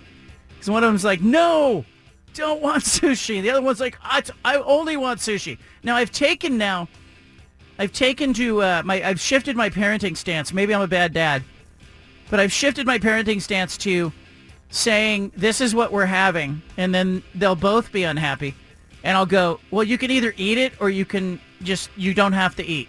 You can just sit there and watch me eat, and they generally will eat. So that's where I'm at in this saga when it comes to them. Uh, that's Punch It Audio. It's the best sound from all around. I want to break down uh, further Damian Lillard's song, Farewell. Yes, he did a song. Yes, it's reflective of generation. Instead of a news release, instead of a tweet, instead of a video, Damian Lillard has left Portland with a song. An arrow pointed at who assumed it was greater. Amazing what I get in return for this labor. I continue leaving trails, but won't be for the Blazers. To the fans, man, I love you, it's unconditional. Reasons for me leaving the city's nothing typical. So it's imperative not to believe the narrative. Just know that what I left is better than what I inherited. I leave at peace cause I know in the end that this is business. Hope you remember all the things you got to sit and witness. In the future, man, I hope we greet with hugs and kisses. But you should know that they the ones who chose another mission. They fishing. They fishing. Steven, what do you make of this song, Farewell? It seemed a little petty to me. I don't know. I just the fact that it's he, he's blaming the narrative of everything. He's blaming the Blazers for everything. Like I understand like the Blazers didn't necessarily put the best teams around you, Dame, but at the same time like you also said you weren't going to be going for a championship. Like championships didn't matter to you. You didn't care about ring culture. But then you wanted out of Portland. Like I don't blame you for wanting out, but these are things you said. And so it's just like I don't know. It seems a little petty on the way out to put this right out day of after you traded, but I mean it's obviously something he had planned and um, you know, I, I would love to know what he is saying the narrative is. You know, and his cousin has said things about that too on Twitter. Like, I can't wait to say the truth. I, what's the truth? I don't know. That Portland just didn't want to trade you to Miami. Like, I do you think it's big? It's like bigger in their world than it is in the rest of the world. I think I guess so. I don't know because I don't know what the truth would be. I, I mean, the only thing I can think of is that Portland just didn't want to do with Miami, and that's not that big of a deal. I understand that because you trade Dame Lillard to Miami, everyone's going to crush you and say, "Oh, Pat Riley won the deal no matter what," just because of his reputation. It's like when uh, you know if the Pittsburgh Steelers draft anybody, you think they're going to be good, or the Golden State Warriors trade for someone, it's going to be a good trade. That's the same with the Heat. Pat Riley makes a deal. You think you lost that deal, so I understand what the Blazers are doing. I just, I, just, I would love to know what they think the truth actually is to see if I actually buy it, or else I just feel like it's a little petty on the way out. Look, he's a professional athlete, and there's a stage that comes with that. But I also think there is a propensity among athletes to get very insular in their thinking. They surround themselves with sycophants and handlers and enablers who tell them how great they are all the time. And they, I think they lose touch with the world. And I, I I'm not singling out Damian Lillard here, but if like this whole conspiracy theory, the truth will come out, the narratives, all, I, I kind of feel like it's a bigger deal in his mind and in their circle than it is on the outside because all of us who are here on the outside know that players come and go, general managers come and go, coaches come and go, fans stay behind and stay forever, media members stay for a while, but it's it, it this isn't a unique experience that he's having here. This is kind of how it works. I could have told you, you know, when he was drafted, it isn't going to last forever here in Portland. Like there'll be a life cycle for your career here.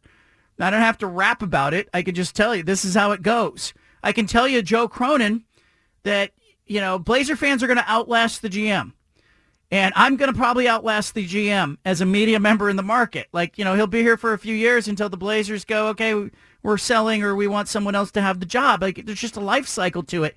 So I get it too. But here's the thing, like I don't know what it takes to put together a song.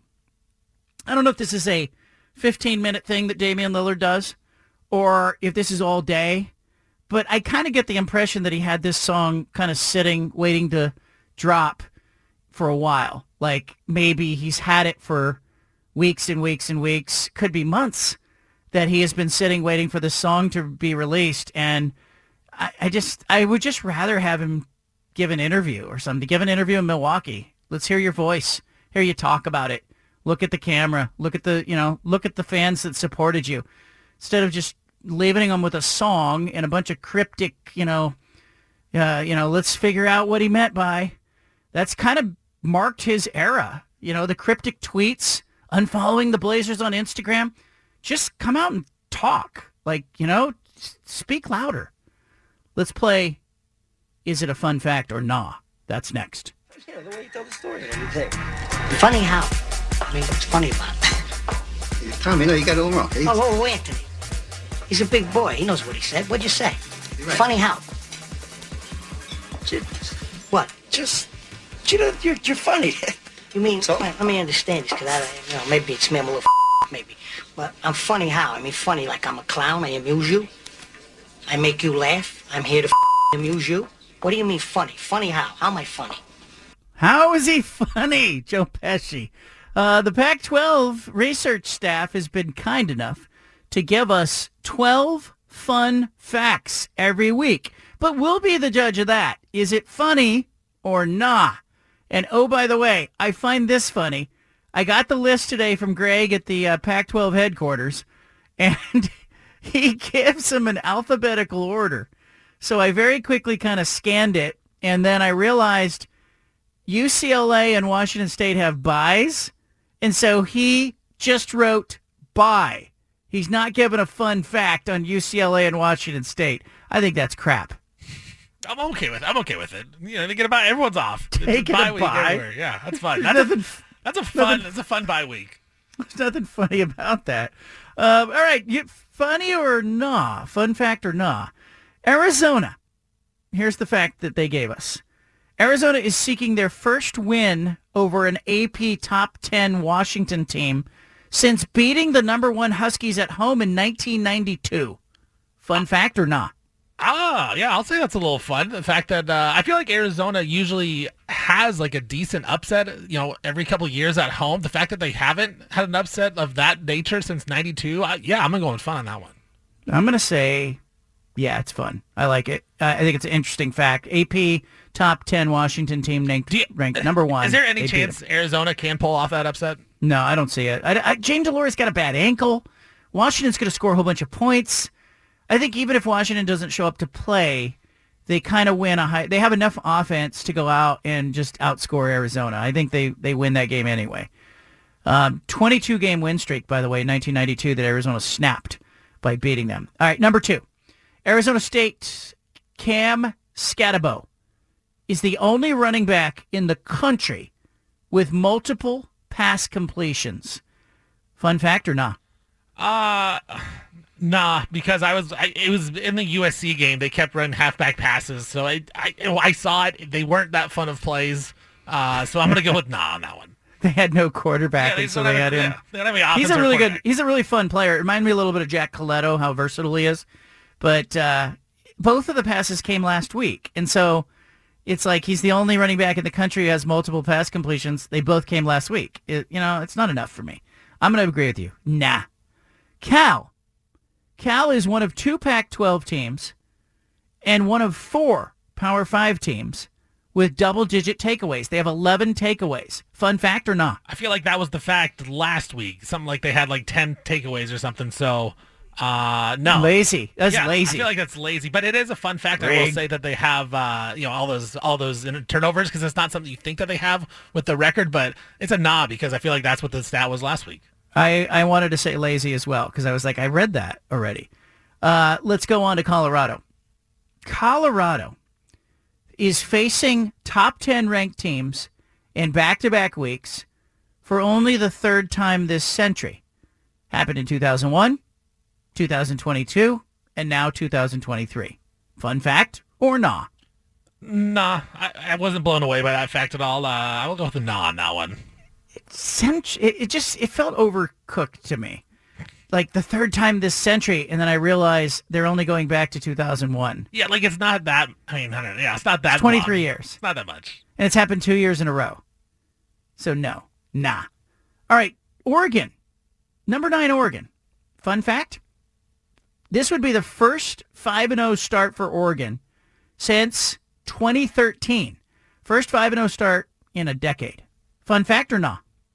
Uh, yeah, I'm gonna go yeah on that one. I was not. I would have expected they had another season or two in there that they uh, started out five and zero. So yeah, I'm gonna go fun fact. on that- Fun fact on that one. Uh, five and zero. That's really only the second time. Interesting. No, first time First since time. 2013. Oh, yeah, first time then. Yeah, I mean, I would. That's definitely fun. Yeah, for sure. It, it to me, this one accomplishes everything a fun fact should. It's it's short. It's literally like five six words.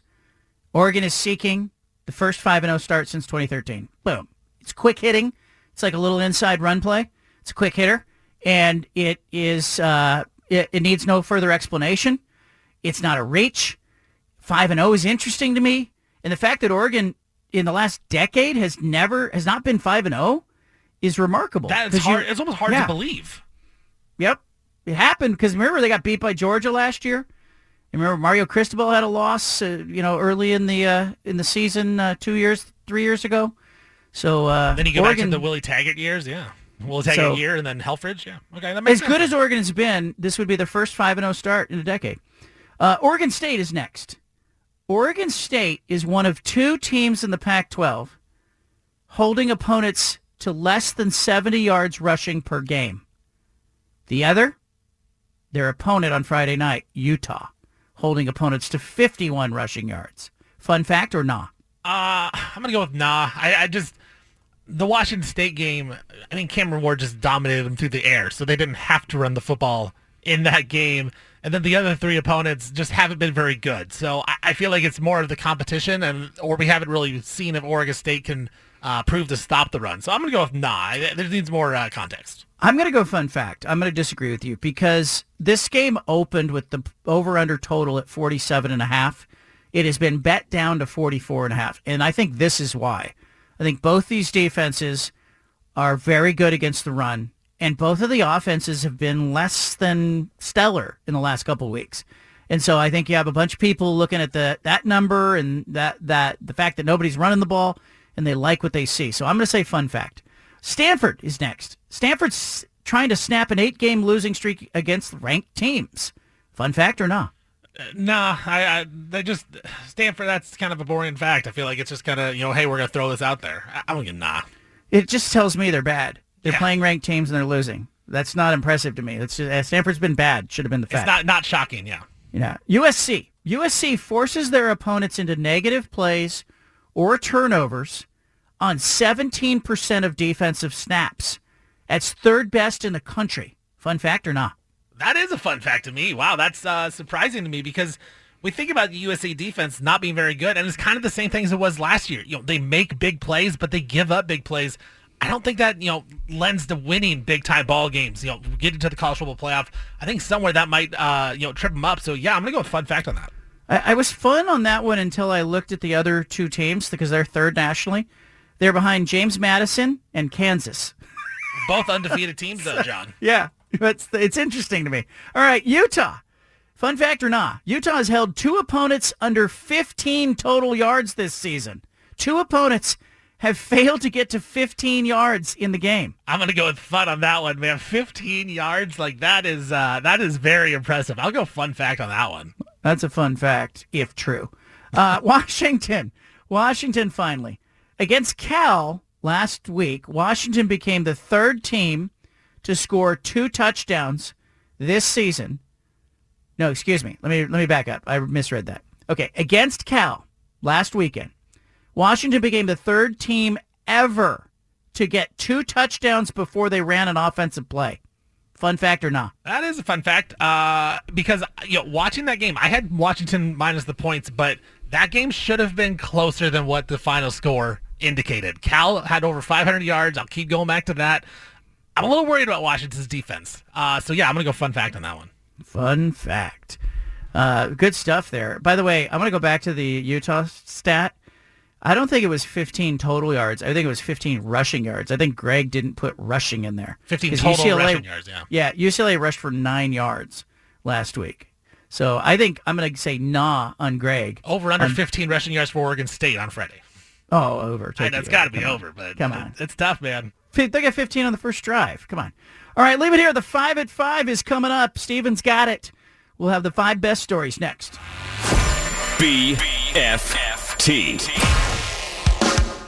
Live from Reser Stadium in Corvallis, presented by High Caliber Millwrights. Here's John Canzano with a bald-faced truth. Well, we've uh, entered the happy hour, the final hour of today's show from Reser Stadium, where Oregon State and Utah will kick off at 6 o'clock on FS1. The FS1 crew is in the house. This won't be a remote broadcast. So uh, I'm eager to see how Oregon State will play. Are they up to the challenge? Who will start at quarterback for Utah? A lot of uh, speculation about Cam Rising, most of it leaning towards him not playing today. Hal Cowan, the longtime Oregon State sports information director, was with us in the, the last segment. And Steven, you heard him. I mean, he told good stories. He had great stories about Dennis Erickson, great stories about, you know, being uh, in that job and in that role for 25 years. And we got off air. We went to commercial break, and he told the best story of them all. And I hate that. It's one, of the, said- it's one of those things where it's like he, maybe he just didn't realize how good of a story he had in, uh, in the back holster there. I, he he I turned to him and I said, everybody wants to know if Rising's going to play. My phone's blowing up with people going, is is the Utah quarterback on the field? Is he going to play? And I know why people are asking because they want to bet on the game, right? Everybody's looking for an angle. And he says, oh, I got a good one. He used to work at Oregon in sports information. Okay, he was at Oregon before he went to Oregon State, and he said during the Dan Fouts era, there was a football game where Fouts was in a similar predicament at Oregon, where it was, is he going to play? Is he not going to play? And he said he got a phone call from uh, the phone rings in the office, and he picks it up, and it's a guy with a southern accent going, you know, I'm a big Oregon fan, you know, and he and the guy wanted to know if Fouts was going to play. and he said he said he just hung up the phone and he said I'm not helping you with your gambling. And he hung up the phone on the guy. So this is not new. This goes back to, you know, the Dan Fouts era at Oregon where people were speculating would Fouts get onto the field and would he play, would he not play. The spread now is at minus 4. It's growing. Does somebody know something, Stephen? Like when you see a, a line move like that, and it started off as Oregon State minus one and a half, it's now Oregon State minus four. What does that tell you? Uh, it doesn't really tell me much. I mean, because it's not a huge move. If it went up to like seven or something, I, I think then we could really speculate that Rising's not going to play. But if it's just a minimal points, I think it's just, just people thinking Oregon State's got the uh, upper hand tonight. Well, we'll see how that goes. We're going to do the five at five, and then we'll get a visit from ESPN 700's Bill Riley. We'll talk to him about this football game. Oregon is at Stanford tomorrow. That is a big game, uh, obviously, because Oregon would just like to check the box, take care of business, beat Stanford, and then set up bye week and set up week number seven, which is the game at Washington. Huge big football game, uh, you know, looming for Oregon. And uh, Oregon would love to go into that game, of course, uh, undefeated against a Washington team that looks pretty good, looks very good, and starting to get some uh, some momentum nationally as they got a first place vote in the AP poll this week. But uh, that one looming on the horizon. But we're going to do the five at five. Steven, let's do it. The five at five. The number one story in Steven's mind. Well, I'm going to pull an Anna here. Not the number one most important story, but uh, no, your San Francisco Giants, John. They uh, they have fired Gabe Kapler after four Oof. seasons. Now the firing comes, of course, with three games left in the season, so not even waiting for the last three games to finish out. Right now, the Giants are 78 and 81. Of course, two years ago, 107 and 55, just a great season. But this year, since July 18th, San Francisco has been 24 and 40, which is the second worst record in the National League. And their ace, Logan Webb, he had an interesting quote. He said, quote, I'm tired of losing. It's not enjoyable. It's not fun. We have to make some big changes in here to create that winning culture that we want to show up every single year and try to win the whole thing, end quote. Uh, so Gabe Kapler out. Giants have, don't have a lot of money on the books next season. Uh, they're going to make a run as Shohei. Uh, I think they will, and I think it's this is one of these um, firings that has a deeper story to it. Kapler is he is a intense human being. Okay, he's an analytics guy. He's intense in his conversations. He's he he takes a lot of bandwidth, and and when you win, you tolerate it because you're winning. But when you lose, somebody who is high maintenance like that, who takes up a lot of energy in the room, becomes exhausting. And I think that's what happens with with Kapler here. And I think you know the Giants move on, and they also think they probably underachieved. But I think if he were a little more easygoing, he'd probably still have a job. Number two. Chandler Jones, speaking of uh, intensity, uh, Chandler Jones, defensive Man. end for the Raiders, he was listed as an inmate today at Clark County Detention Center uh, early Friday morning. He allegedly violated a domestic violence temporary protective order, was being held on $15,000 bail. According to the jail records, Jones did post that bond later. He's due back to court on December 4th. Of course, Jones has had a kind of a weird year here.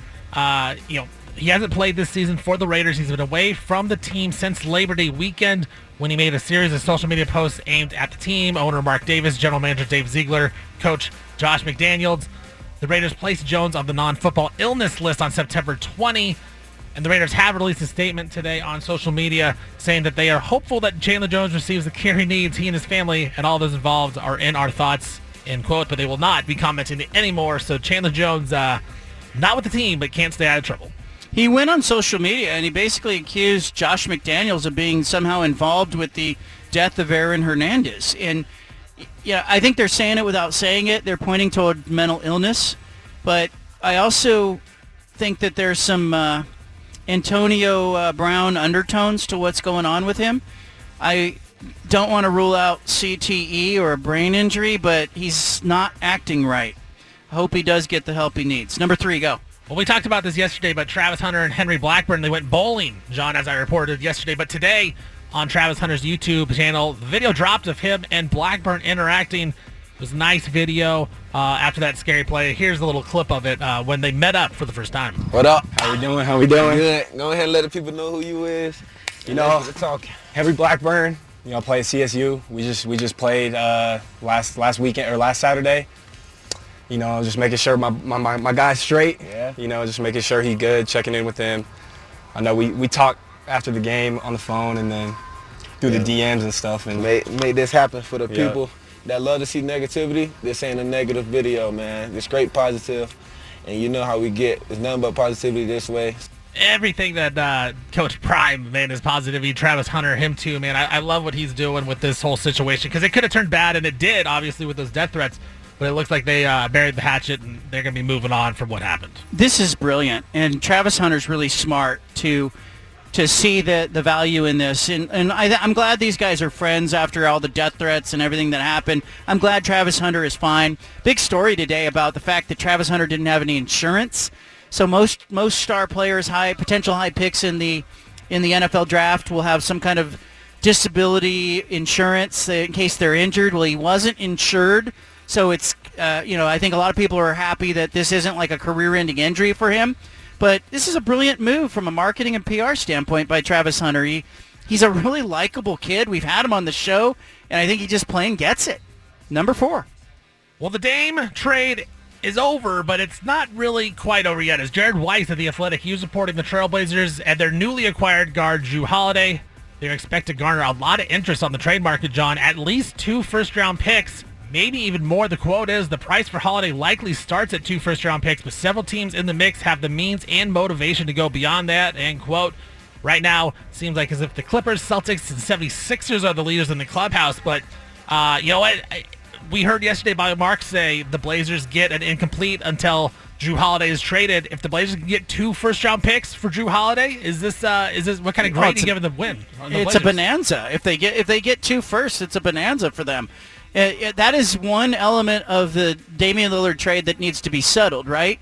They need to figure out what they can get for Jrue Holiday, and yes, two picks would be phenomenal.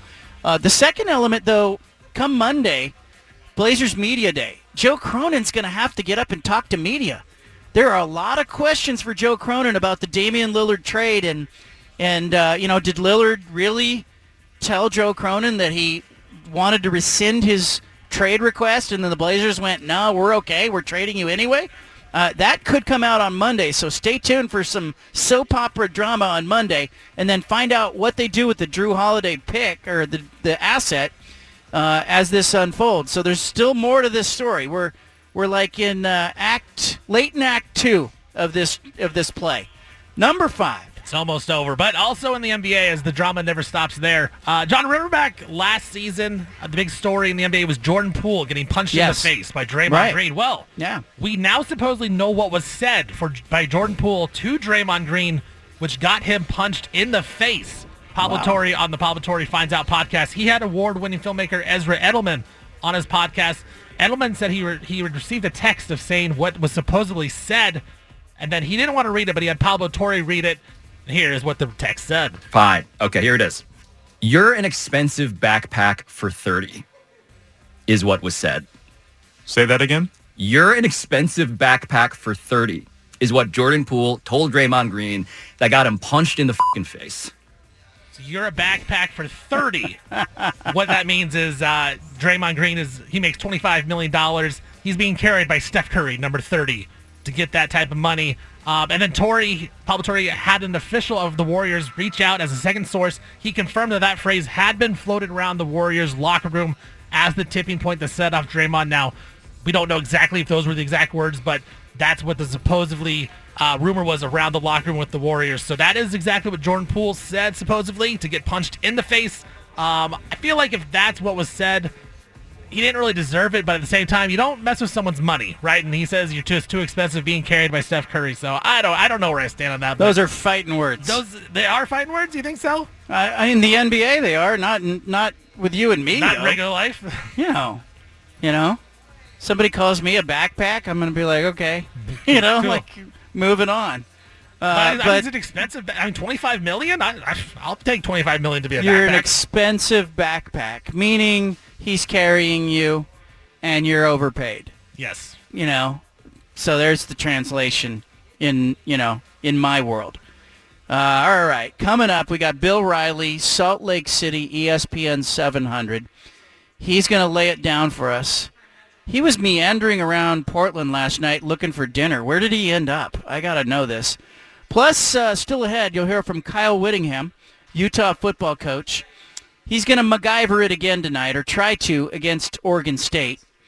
Uh, you know, and I, look, I'm eager to see what happens tonight at Reser Stadium as we broadcast from here, but I'm also paying attention to the other four Pac-12 games, including Oregon's game at Stanford tomorrow. Big game for Dan Lanning to kind of prove that he can manage a team in the wake of a big win.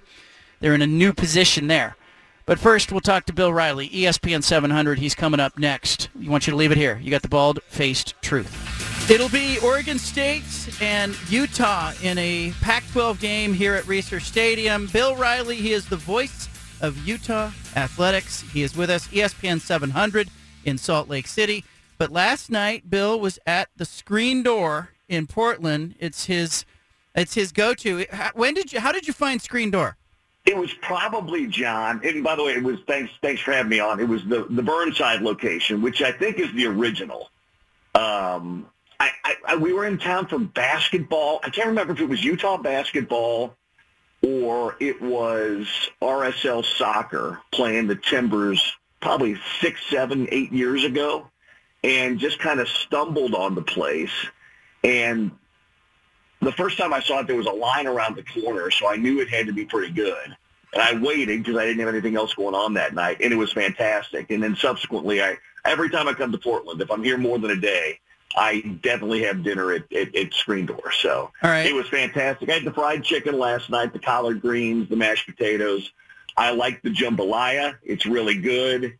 Um, the, the sides are good too, but I, I opted, you can't get great fried chicken in Salt Lake, so I opted for that at Screen Door. You're making me hungry. All right, so get, you should have like a website where you have like Bill Riley's picks, and anytime like fans are going into different Pac-12 cities or college football towns across the country, that they can find your place. What are some of your other favorites when you go to like other cities in, the conference? Well, my other the Screen Door's a top three in the Pac-12, which is again why this whole conference dissipating is going to kill me. I'm going to have to learn a bunch of new restaurants in the Big 12. There was a place called Cafe Poca Cosa in Tucson. It was right in the heart of downtown Tucson. It only sat about 20 or 25 people, and there was no menu. It was made every morning. The chef would go to the market and come up with the menu on that very day. So you could go into Cafe Poca Cosa and not have any idea what the every time you went in it was something different because the chef came up with like 10 menu items every time and then you could do the dealer's choice where the chef would make you uh, two of the items and bring it out on a plate. So I love that place too. Uh, I'm trying to think of else. The Sink in Boulder's fun because it's kind of a classic place. Yeah. Um, yeah, Robert Redford worked there as a uh, busboy or something. There's some kind of He did. He, Yeah. he did. Um, trying to think of. Oh, there was a place in Cor- in uh, Eugene that's now closed. It used to be called Papa's Soul Food, Okay. and it closed four or five years ago. It was an unbelievable soul food place in uh, in Eugene of all places. Um, it was really really good. And then there's a place called um, the uh, uh, uh, Culinary Dropout. Okay. There's two or three of those in the Phoenix area, and I go to the one in Tempe when I'm down there. So All those right. are those are a few Bill Riley road favorites. All right, all right. I'm headed to Salt Lake City when the Ducks are there later. I guess next month. But so, where's my go-to in Salt Lake City? Uh, go to for breakfast is the Park Cafe, uh, owned by a good buddy of mine. Everybody and anybody. You could sit next to the governor at a small table some morning, or or maybe next to Will Hardy, the coach of the Jazz, or some. I mean, it's one of those places where anybody and everybody are, are there for breakfast at a given time. Um, for dinner, if you like good Mexican, there's the Red Iguana. Okay. Very, very good, outstanding Mexican food. And then there's a place downtown that I like an awful lot called Copper Onion. So Okay. if you're staying downtown, kind of an eclectic menu. All right. And I'm just telling you, John, I, I told you this before, but I have a beer named after me. A local brewery named a, a beer called the Riled Up Red Ale. Right. So we'll get you a Riled Up Red Ale when you get to Salt Lake City. Yeah, and you are riled up on air. I've been uh, at multiple games where I look over and you're calling the game, and you got the vein going in the side of your neck, and you're, you know, calling a big play. Um, hey, look, these two teams. Uh, always uh, a, a physical game. Kyle Whittingham and Jonathan Smith both talking about trying to establish the run game. What are you expecting tonight in this football game? I'm expecting that Utah is going to have to throw the ball more than they have. I I just think that Oregon State is going to come out and dare them to throw it. And I think they're going to have to throw it. That's what UCLA did a week ago. Utah got conservative when they had that lead. Utah's defense was so good. I mean, it was just so good that they, they knew that Dante Dante Moore wasn't going to be able to do anything about it. So they got ultra conservative midway through the third quarter. I don't think they're going to be able to do that tonight uh, against the Beavs at Reser. So I think they're going to have to throw the ball more than they have at any point in time this year. Um, on the defensive side of the football, I you know I think that they're going to load up and try and stop the run. I mean, because what you have here is you know, the irresistible object of the immovable force or whatever that happens to be. Utah giving up 51 yards on the get, on the on the ground a game, and, and Oregon State rushing for 225, 227 yards a game. So I, I think you know we're going to see. I think the Beavs will try to run it early. I'm not saying Utah's not going to try to run the football, but I think Oregon State's going to dare them to throw it early. So I think they'll probably have to throw it a little bit. One of the things I've really been impressed with is Utah. You know, had more than missing more than just Cam Rising in in the early four games. Like he Rising's out. You know, and there were other defensive players out. You know, missing a tight end, running back gets banged up. And what struck me was the seconds who come in, particularly on the defensive side of the ball, there wasn't a big drop off. Uh, am I reading that right? That like the, the depth of Utah's defense is just really impressive. John, you saw it firsthand in that very first game when you were there for the Florida game. That's what a lot of this season has been. I mean, we've seen it building. Utah doesn't quite recruit at the level that SC and Oregon do. But over the last five years, their recruiting and more importantly, player development from the guys they recruit has been unbelievable. They are so deep. And I thought that win against Florida, they were missing eight starters in that game. I think five on off, four on offense, four on defense. And, and that win was a testament to it. And really some of the other wins have been this year too. They haven't, they haven't been close to 100% yet. And frankly, they won't be 100% tonight against Oregon State either. But um, again, it, it's a combination of depth and talent, but it's also when you've been to four straight Pac-12 championship games and you're the winningest program over the last six years in the conference, there's just a winning culture within it. And, and they'll find ways to win games because that's what these guys are used to doing. So um, it, the depth and talent, though, is really, really good. Bill Riley, ESPN 700 Salt Lake City, the voice of Utah athletics, and he's our go-to when we want to talk about Utah. Kyle Whittingham, uh, you know, he's been there forever. He's got, you know, Andy Ludwig, on the uh, offensive side of the ball. Great staff on both sides of the ball, really. But they, I, you know, I, I pointed this out, I think, on your show that they've really had to MacGyver it this year with all the injuries. I kind of think Kyle Whittingham, while he would prefer to be at full strength, he likes the chess match. He likes the ability to get in there and kind of tinker a little bit and try to find some matchups. What happened in the UCLA game? Because I was shocked at that 14-7 score, but it didn't surprise me that Utah found a way to win. Well, first of all, it was one of the best defensive performances, and there have been a lot of them, and you've seen a few of them, John, that Utah's had in the last decade or so. They were Morgan Scalley's game plan, and again, some of it, Dante Morris was making his third career start, so there was some of that too. Or I'm sorry, Dante Moore, not Dante Morris, the quarterback for UCLA. They they just got after him.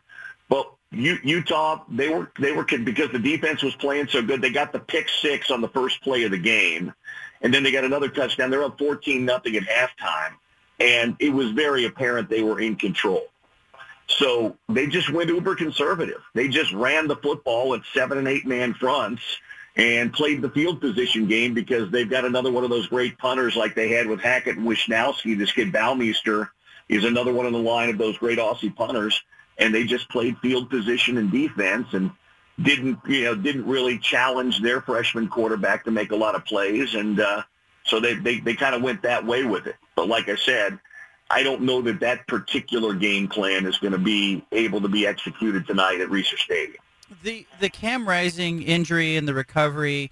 Obviously, it's taken longer than a lot of us expected. And do you get a sense that over the last three or two or three weeks, in particular, that there's been any frustration, or is everybody still kind of just patient with where he is and when he is 100 and ready to go, he'll go?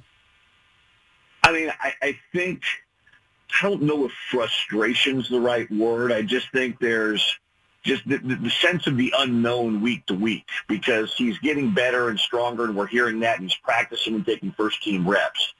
But I think there's just a, a level of, of the unknown, and because of that, I think may, may, I, again frustration. I haven't seen it outwardly from players or coaches. Maybe there is some because you'd like to have your QB one back, and the uh, the thought process was he'd be back by now. But here, here's the funny thing, John. You know, the thought process of him being back by now was based upon hope and his hope and, and the very high end of recovery time. He's he's just right now, just past the eight month period of having surgery, and most people say it's anywhere from six to nine months. So he's kind of in that sweet spot right now. If he was going to play early against Florida, it was going to be on the very on the very early end of the recovery time. So I think right about now is about the time that's about right for most people recovering from an ACL. This uh, Oregon State team, what scares you, or what should scare Utah when it looks at Oregon State? Well, I mean, Utah, remember that game two years ago? Utah's in control of that game. And then the blocked punt that Musgrave scooped and scored changed the momentum of everything. And as good as Utah was for the first half of that game, they they forgot how to tackle. And Oregon State just played bully ball with I can't remember it was BJ Baylor then, and I can't remember the other back who was in then. May have been Pierce. Anyway, they just they just got the momentum on their side and rammed the football down their throat. Utah's been good against the run. They they held Florida, who's a good football team, to 13 yards rushing. They held UCLA, who's a good football team, with Chip Kelly to nine. But you're going to have to be on your game. This is this is the best offensive line Utah will have faced. UCLA and Florida don't have an offensive line like Oregon State. So, uh, you know, as much as Utah likes to be physical up front, so does Oregon State. And and I think that I mean, you, you know this. Maybe DJU isn't quite what he was expected to be coming out of high school, but he's still an upgrade at quarterback over what Oregon State's had in recent years. And I know he's been a little inconsistent throwing the football, but I still think he's better than most of the quarterbacks Utah's faced in recent years for Oregon State. So I think there's a passing component uh, that maybe Utah didn't have to worry as much about in some of the last meetings. Yeah, I'm trying to figure out, like, if I'm Jonathan Smith, because DJ has, he's looked okay. I mean, he's looked good against inferior competition. He looks like he is holding the ball a little too long and waiting for things to be open instead of anticipating. He doesn't look comfortable all the time. But you're right. He's still a huge upgrade over Chance Nolan and and uh, Ben Gulbranson and some of the other passers that Jonathan Smith has had out there. I'm wondering if Aidan Chiles, the true freshman, gets some reps. Jonathan said that you know he's going to start DJ, but I wouldn't be surprised if we see a little change of pace. But I, I, you tell me, Bill. Like, is this Utah defense a defense that you want to trot a freshman, a true freshman, out there again? You know, given what Dante Moore did a week ago or didn't do for UCLA. Well, I mean, they trotted Ben Gulbranson out there last year by because they had to, and he threw three picks. I don't know, but that was a Rice Eccles Stadium. You know, maybe at home with the home crowd behind you, maybe situationally, yes, but it would seem a curious spot against the best defense in the league, who's playing its best football right now, to try to give Aidan Chiles his first real meaningful reps. Wouldn't that seem an odd spot for you too? Yeah, I just you know, and I think he, you know he's seen some time. They brought him in in the San Jose State game and let him play a real series, and he drove him right down the field. But but you're right. Like I you know I could I could see him being used as a change of pace, give him a series here or there, and give him some plays that he can handle. But I, I wouldn't want to see like this being his first start. Like you don't roll a guy out against the Utah defense, and we saw what happened last week with UCLA. Um, who do you have? Who do you have in Vegas at the end of the year? If you had to pick now, based on what you've seen through four weeks, who who do, who in your mind has the inside track to get to Vegas? I, I'm going to stick with my preseason pick, and I'm not pandering to the audience here. I picked Utah and Oregon before the season, and people laughed at me. I picked Utah because I know when Cam Rising's there, they're the two-time champions, and I think they're the most rounded team in the league. And I know Washington's improved. SC has to show me something they haven't so far. I said this on my show all week long this week. The best offensive team in the Pac-12 right now is Washington. The best defensive team in the league right now is Utah. The best all-around team, based on what I've seen, is Oregon. And so I'm going to stick with Utah and Oregon in the Pac-12 championship game, at least for now. Are, are you buying Washington, or or do you need to see them play somebody? I'm buying their offense, but I, they haven't played anybody worth a rip on de, that, that their defense has been challenged by. And I'm not really sure they've played anybody worth a rip defensively either that's really been able to put any pressure on Michael Penix. So I like them a lot, and they're fun to watch. But remember, John, they went 11 and 2 a year ago without having to play Utah or USC a year ago. So I'll, just, again, I think they're really, really good. And Utah's got to go to Seattle in November to play, which will not be easy. You know, that's in the midst of that conference-wide round robin where Utah, Oregon, USC, Washington are playing each other over the course of, you know, three weeks. Um, but not right now. I'm, I'm not buying them as the most complete team. I think the Ducks are the most complete team. If Cam Rising comes back and he's the Cam Rising or close to it that we've seen, I think Utah and Oregon are the most complete. Again, we've seen we're a third of the way through the season, John. Is anything different in your mind with USC? No. They look like the same team we saw a year ago. All we heard the whole offseason was Alex Grinch, second year. They're bringing in better players. They still score a bunch of points. They, they gave up 28 a week ago to a team that was shut out the week before by Fresno State. Arizona State was shut out by Fresno 29 nothing, and they put 28. Now, they never threatened USC, but my point is I don't think USC's defense is markedly better or any better than it was last year. Is Utah waiting like I think Oregon was waiting to play Colorado, and I think USC is waiting to play Colorado. Is there any of that sentiment in the fan base, coaching staff, that you think Utah would uh, welcome the opportunity to, to suit up against Colorado? No, I don't get that. That's not really Kyle's MO. They play him the last game of the year, too, and there hasn't been much smack talk back and forth. I, I think the fans all around the Pac-12 are tired of hearing about Colorado. I know my fan base is. People, when I mention them, I get a million text messages on our text line telling me to stop talking about Colorado. I'm like, well, they're well, they're a story. I mean, they're, they're I mean, what he's done, he's a he's a great promoter, and he's done some nice things. But right now, I mean, at the end of the day, I think they're going to be a lot better than I thought they would, but I don't think they're challenging for the league. I think they're probably a six or seven win team. Don't you? Yeah, and I I, I think I think less than seven. I, I have them at five or six uh, because I, I, think they're going to go three and six in conference play. I think I think they can get maybe Stanford, Arizona State, maybe Arizona, depending on what happens with Arizona for the rest of the way. But I don't see a real win beyond those three that's out there for them. And I think it could be a really long year. They don't have the depth. Like we talked about depth for Utah. Colorado doesn't have it. It's, it was right. evident. The drop off as Oregon started to beat them up a little bit, the drop off in their seconds and thirds is, is a big drop. And I think I'm curious to see how healthy they can stay. And if they lose Shedeur Sanders at any point, you know, they, they can't run the ball. They are one dimensional. And if they lose Shedeur, then they can't pass. And so uh, I, I kind of they're not that far from like being a one and eleven team if they don't have that quarterback, you know. And and he's a good player, but that's kind of where they are. Before I cut you loose, uh, and uh, looking forward to this game, obviously tonight, I I got to ask you about Damian Lillard. There's a lot of Lillard fans in in your listening yeah. audience. Weber State kid. Uh, what, what was the reaction? Lillard getting traded in your in your market? Um, it, it was a, a little surprise. I mean, I think there was still I, I think the longer this went, you know, there was a lot of talk early. You and I even talked about it, I think, on each other shows about maybe the Jazz. The Jazz had so many assets that I think if they really wanted to make a play for Lillard, they could have put together probably a package even better than what the Blazers got now. Certainly, I didn't think the Blazers did great on the draft pick side of things. And again, comparing it to what the Jazz did with Gobert and Mitchell last summer is unfair because Ainge fleeced those two teams. But I think people were I think they're probably happy he didn't come to the Western Conference because there is still an affinity for him in, in Utah and in Salt Lake City, and he has an affinity for that place too. He comes back a couple of times a year, does camps at Weber and stuff like that.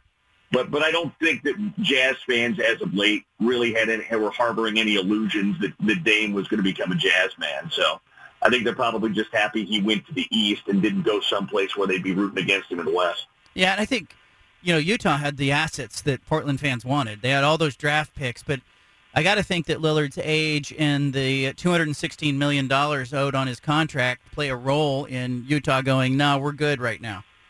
Yeah, if the Jazz were maybe a year further along in this, and they they they surprised a lot of people a year ago, and I think they'll be a, a playoff team this year. But maybe if they were a year further along, you might think about it with some seeing how some of these young players are developing.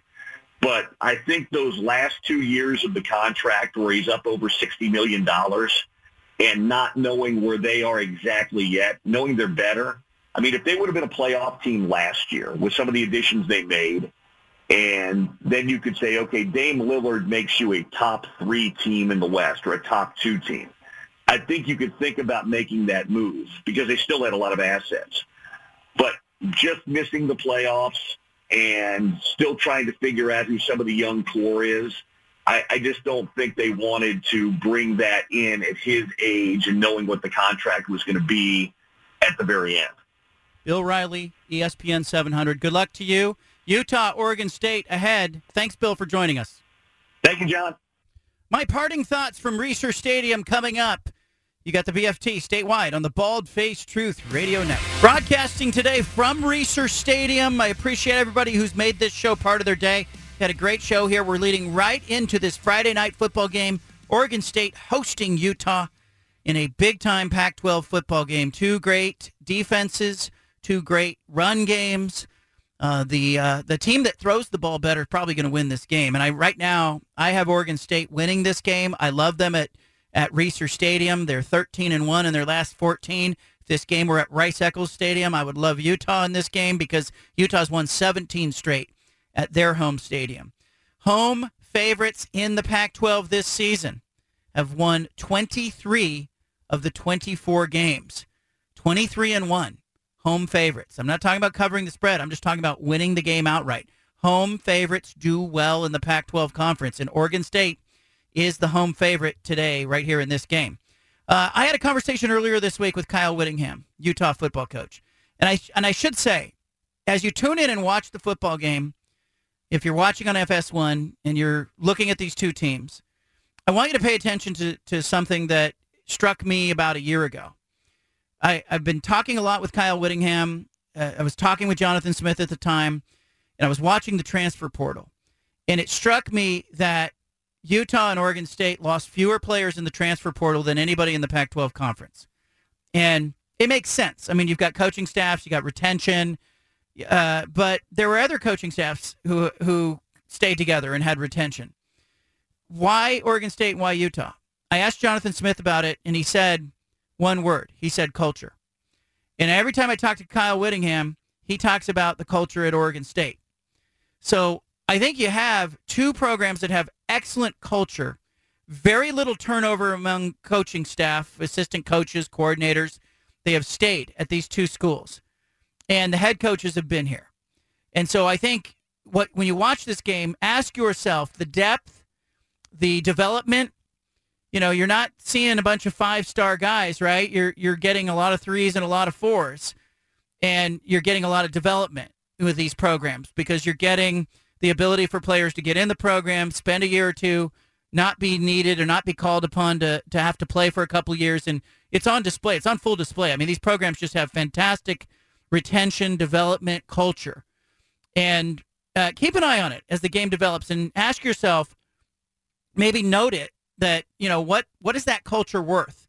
And what other programs can you see sort of developing culture in the Pac-12 you know coach prime and Deion Sanders at Colorado is trying to develop culture Dan Lanning at Oregon I think he's got some traction and got some momentum. It's evident. Um, Kalen DeBoer at Washington he's got some culture. Jake Dickert at Washington State got he has some culture. There's some other programs that just don't have it and it looks a little clunky as you watch them uh, sort of approach their season. Uh, my conversation with Kyle Whittingham, I'm just going to give you a couple of minutes of it here, but pay attention to what he talks about. You know, I asked him in recruiting, does he ever get into a living room and realize that even though a kid is super talented, he's just not right for Utah? And here's what he said. Yeah, we have we put a high premium on uh, the kid's attitude and culture, or not culture, but uh, character, and uh, making sure that he's a good fit for us. And and uh, we've turned away hun- literally hundreds of really good football players that we just didn't think were were good fits for our program. You ever look over and go, "Hey, I was wrong about that kid," or do you most, mostly get him right? Well, absolutely, you're wrong a, a certain period of time. I don't know anybody that's 100% accurate in recruiting. In fact, you know, we have a, a another adage here: if you can be right on two out of every three kids you bring into the program, if two of those kids end up being really good players for you, you're going to win championships. If if you're right on one out of two, then you're going to be okay. And if you're one out of three, you're going to get fired. And so, uh, you know, with an 85-man roster, if you got two out of every three guys in your program that's that's uh, a, a player, then you got a really solid two deep, and, and you can function. Oregon State, uh, you know, three and one this season, ranked. Uh, this should be a big game, good game on Friday night. What do you see on film? The same thing we see on film every year with Oregon State. I mean, Jonathan Smith, I think, is an outstanding football coach, one of the best in the country. I've said that many times. Uh, offensively, it starts with their line. Their O-line is as well coached as anybody in the country. They're physical. They're uh, they work in sync uh, as well as anybody. I mean, those those guys are really uh, have a lot of uh, continuity and and uh, they just play well and and, and I you know attribute it to coaching. Mean, obviously they're getting the right guys in there, you know, physically, but but they coach them up. They always have a you know at least one running back. This year they got a couple that are really hard nosed and and uh, really get uh, north and south and, and slam it up in there. Uh, DJ at quarterback, you know, that was an, another addition for them. They got speed on the outside. They're not a really uh, you know big re- receiving corps, but they got speed out there, and so so I, we see uh, pretty much what we've seen uh, ever since Jonathan arrived. Although he just keeps making the program better and better. You know, last year they won 10 games. Uh, defensively, they're very active, very tough, flight of the football, uh, aggressive, and so uh, not not much difference from year to year. You, you see a lot of uh, a lot of the same good qualities showing up. Do you look back? I know they beat you there two years ago. You beat them at your place last year. Do you go back and look at those games, or you mostly focus on the personnel they have now? We look at everything that, that uh, is our is our at our disposal, and, and that is certainly uh, games that we've studied. We go back last year, you know, all their games. We break down, you know, in this day and age with with computers and how uh, readily available all the information is. Where where you used to break down three or four games back in the old days when you're watching 16 millimeter film, now you can break down, you know, a dozen or more games and have them right there at your disposal. So we we do as much. Uh, you know, breakdown as we feel is uh, applicable to uh, to helping us put the game plan together. How much self scouting do you do? A lot. That's a lot. You better know what the opponent knows about you. If you don't know about yourself what the opponent knows about yourself, then then that's not a good thing. And so we uh, we make sure we do that uh, continually throughout the season, uh, and uh, you know hopefully that you know we can uh, you know, again, know what they know because if you don't, uh, you're at a disadvantage. I have a lot of parents who reach out to me, coach, and say, you know, hey, I've got a promising high school player or middle school player or Pop Warner player, and they want advice and they want to know how do I get my kids seen? How do I get noticed? What do you tell people who, who ask you that? Just put it on tape. I mean, play tape is so readily available. Like I said, there's no. You used to be able to find, uh, you know, turn over rocks and find guys that nobody knew about and hidden gems and that type of thing. That that day and age is almost non-existent because because the Hudl film and everything is so accessible. It used to take you weeks and weeks for a coach, a high school coach, to send you tape. You can get it, uh, you know, in two seconds. You dial up the computer and and you can watch the tape. And and my advice would be, you know, play hard every snap. You know, you, you know, because what you put on tape is who you are. And if you're a guy that plays hard two or three plays and takes a play or two off, I mean that that's not going to help your cause. So, bottom line, play hard. You know, play the game the way it's supposed to be played. Excel in the classroom. I mean that's a big part of it as well. Obviously, is making sure that that your your grades are up to snuff. And and if you can do those two things, they'll find you. College recruiters will find you. Good advice there from Utah football coach Kyle Whittingham. They'll find you. All right, I'm going to leave it right here because We've got Utah and Oregon State ready to kick it off. They'll be on FS1 coming up at 6 o'clock, top of the hour. I appreciate everybody who makes this radio show part of their day. It's been a lot of fun to broadcast today from Reser Stadium. Uh, make sure you grab a podcast of the show if you want to catch any of the interviews. You can get all the interviews all week long from Jonathan Smith to the great uh, conversation we had yesterday with Joe Lorig, the special teams coordinator and coach at Oregon. That was a great talk. Loved that conversation. Um, also, Anthony Gould, the wide receiver at Oregon State. He was on the program earlier in the show. Shawne Merriman joined us this week, NFL linebacker. We're going to have great shows next week as well as, uh, you know, Oregon, after they get through tomorrow's game against uh, Stanford, will have a bye week, and then they'll be focused uh, totally on the game with Washington. But uh, again, I'll have all the coverage tonight's game, all the weekend games, Oregon, Oregon State, all of it at johncanzano.com. Give it a look there. That's where you can find me if you're looking for my written work. All right, the Bald Faced Truth, not here for a long time, just a good time. Have a great weekend, everybody.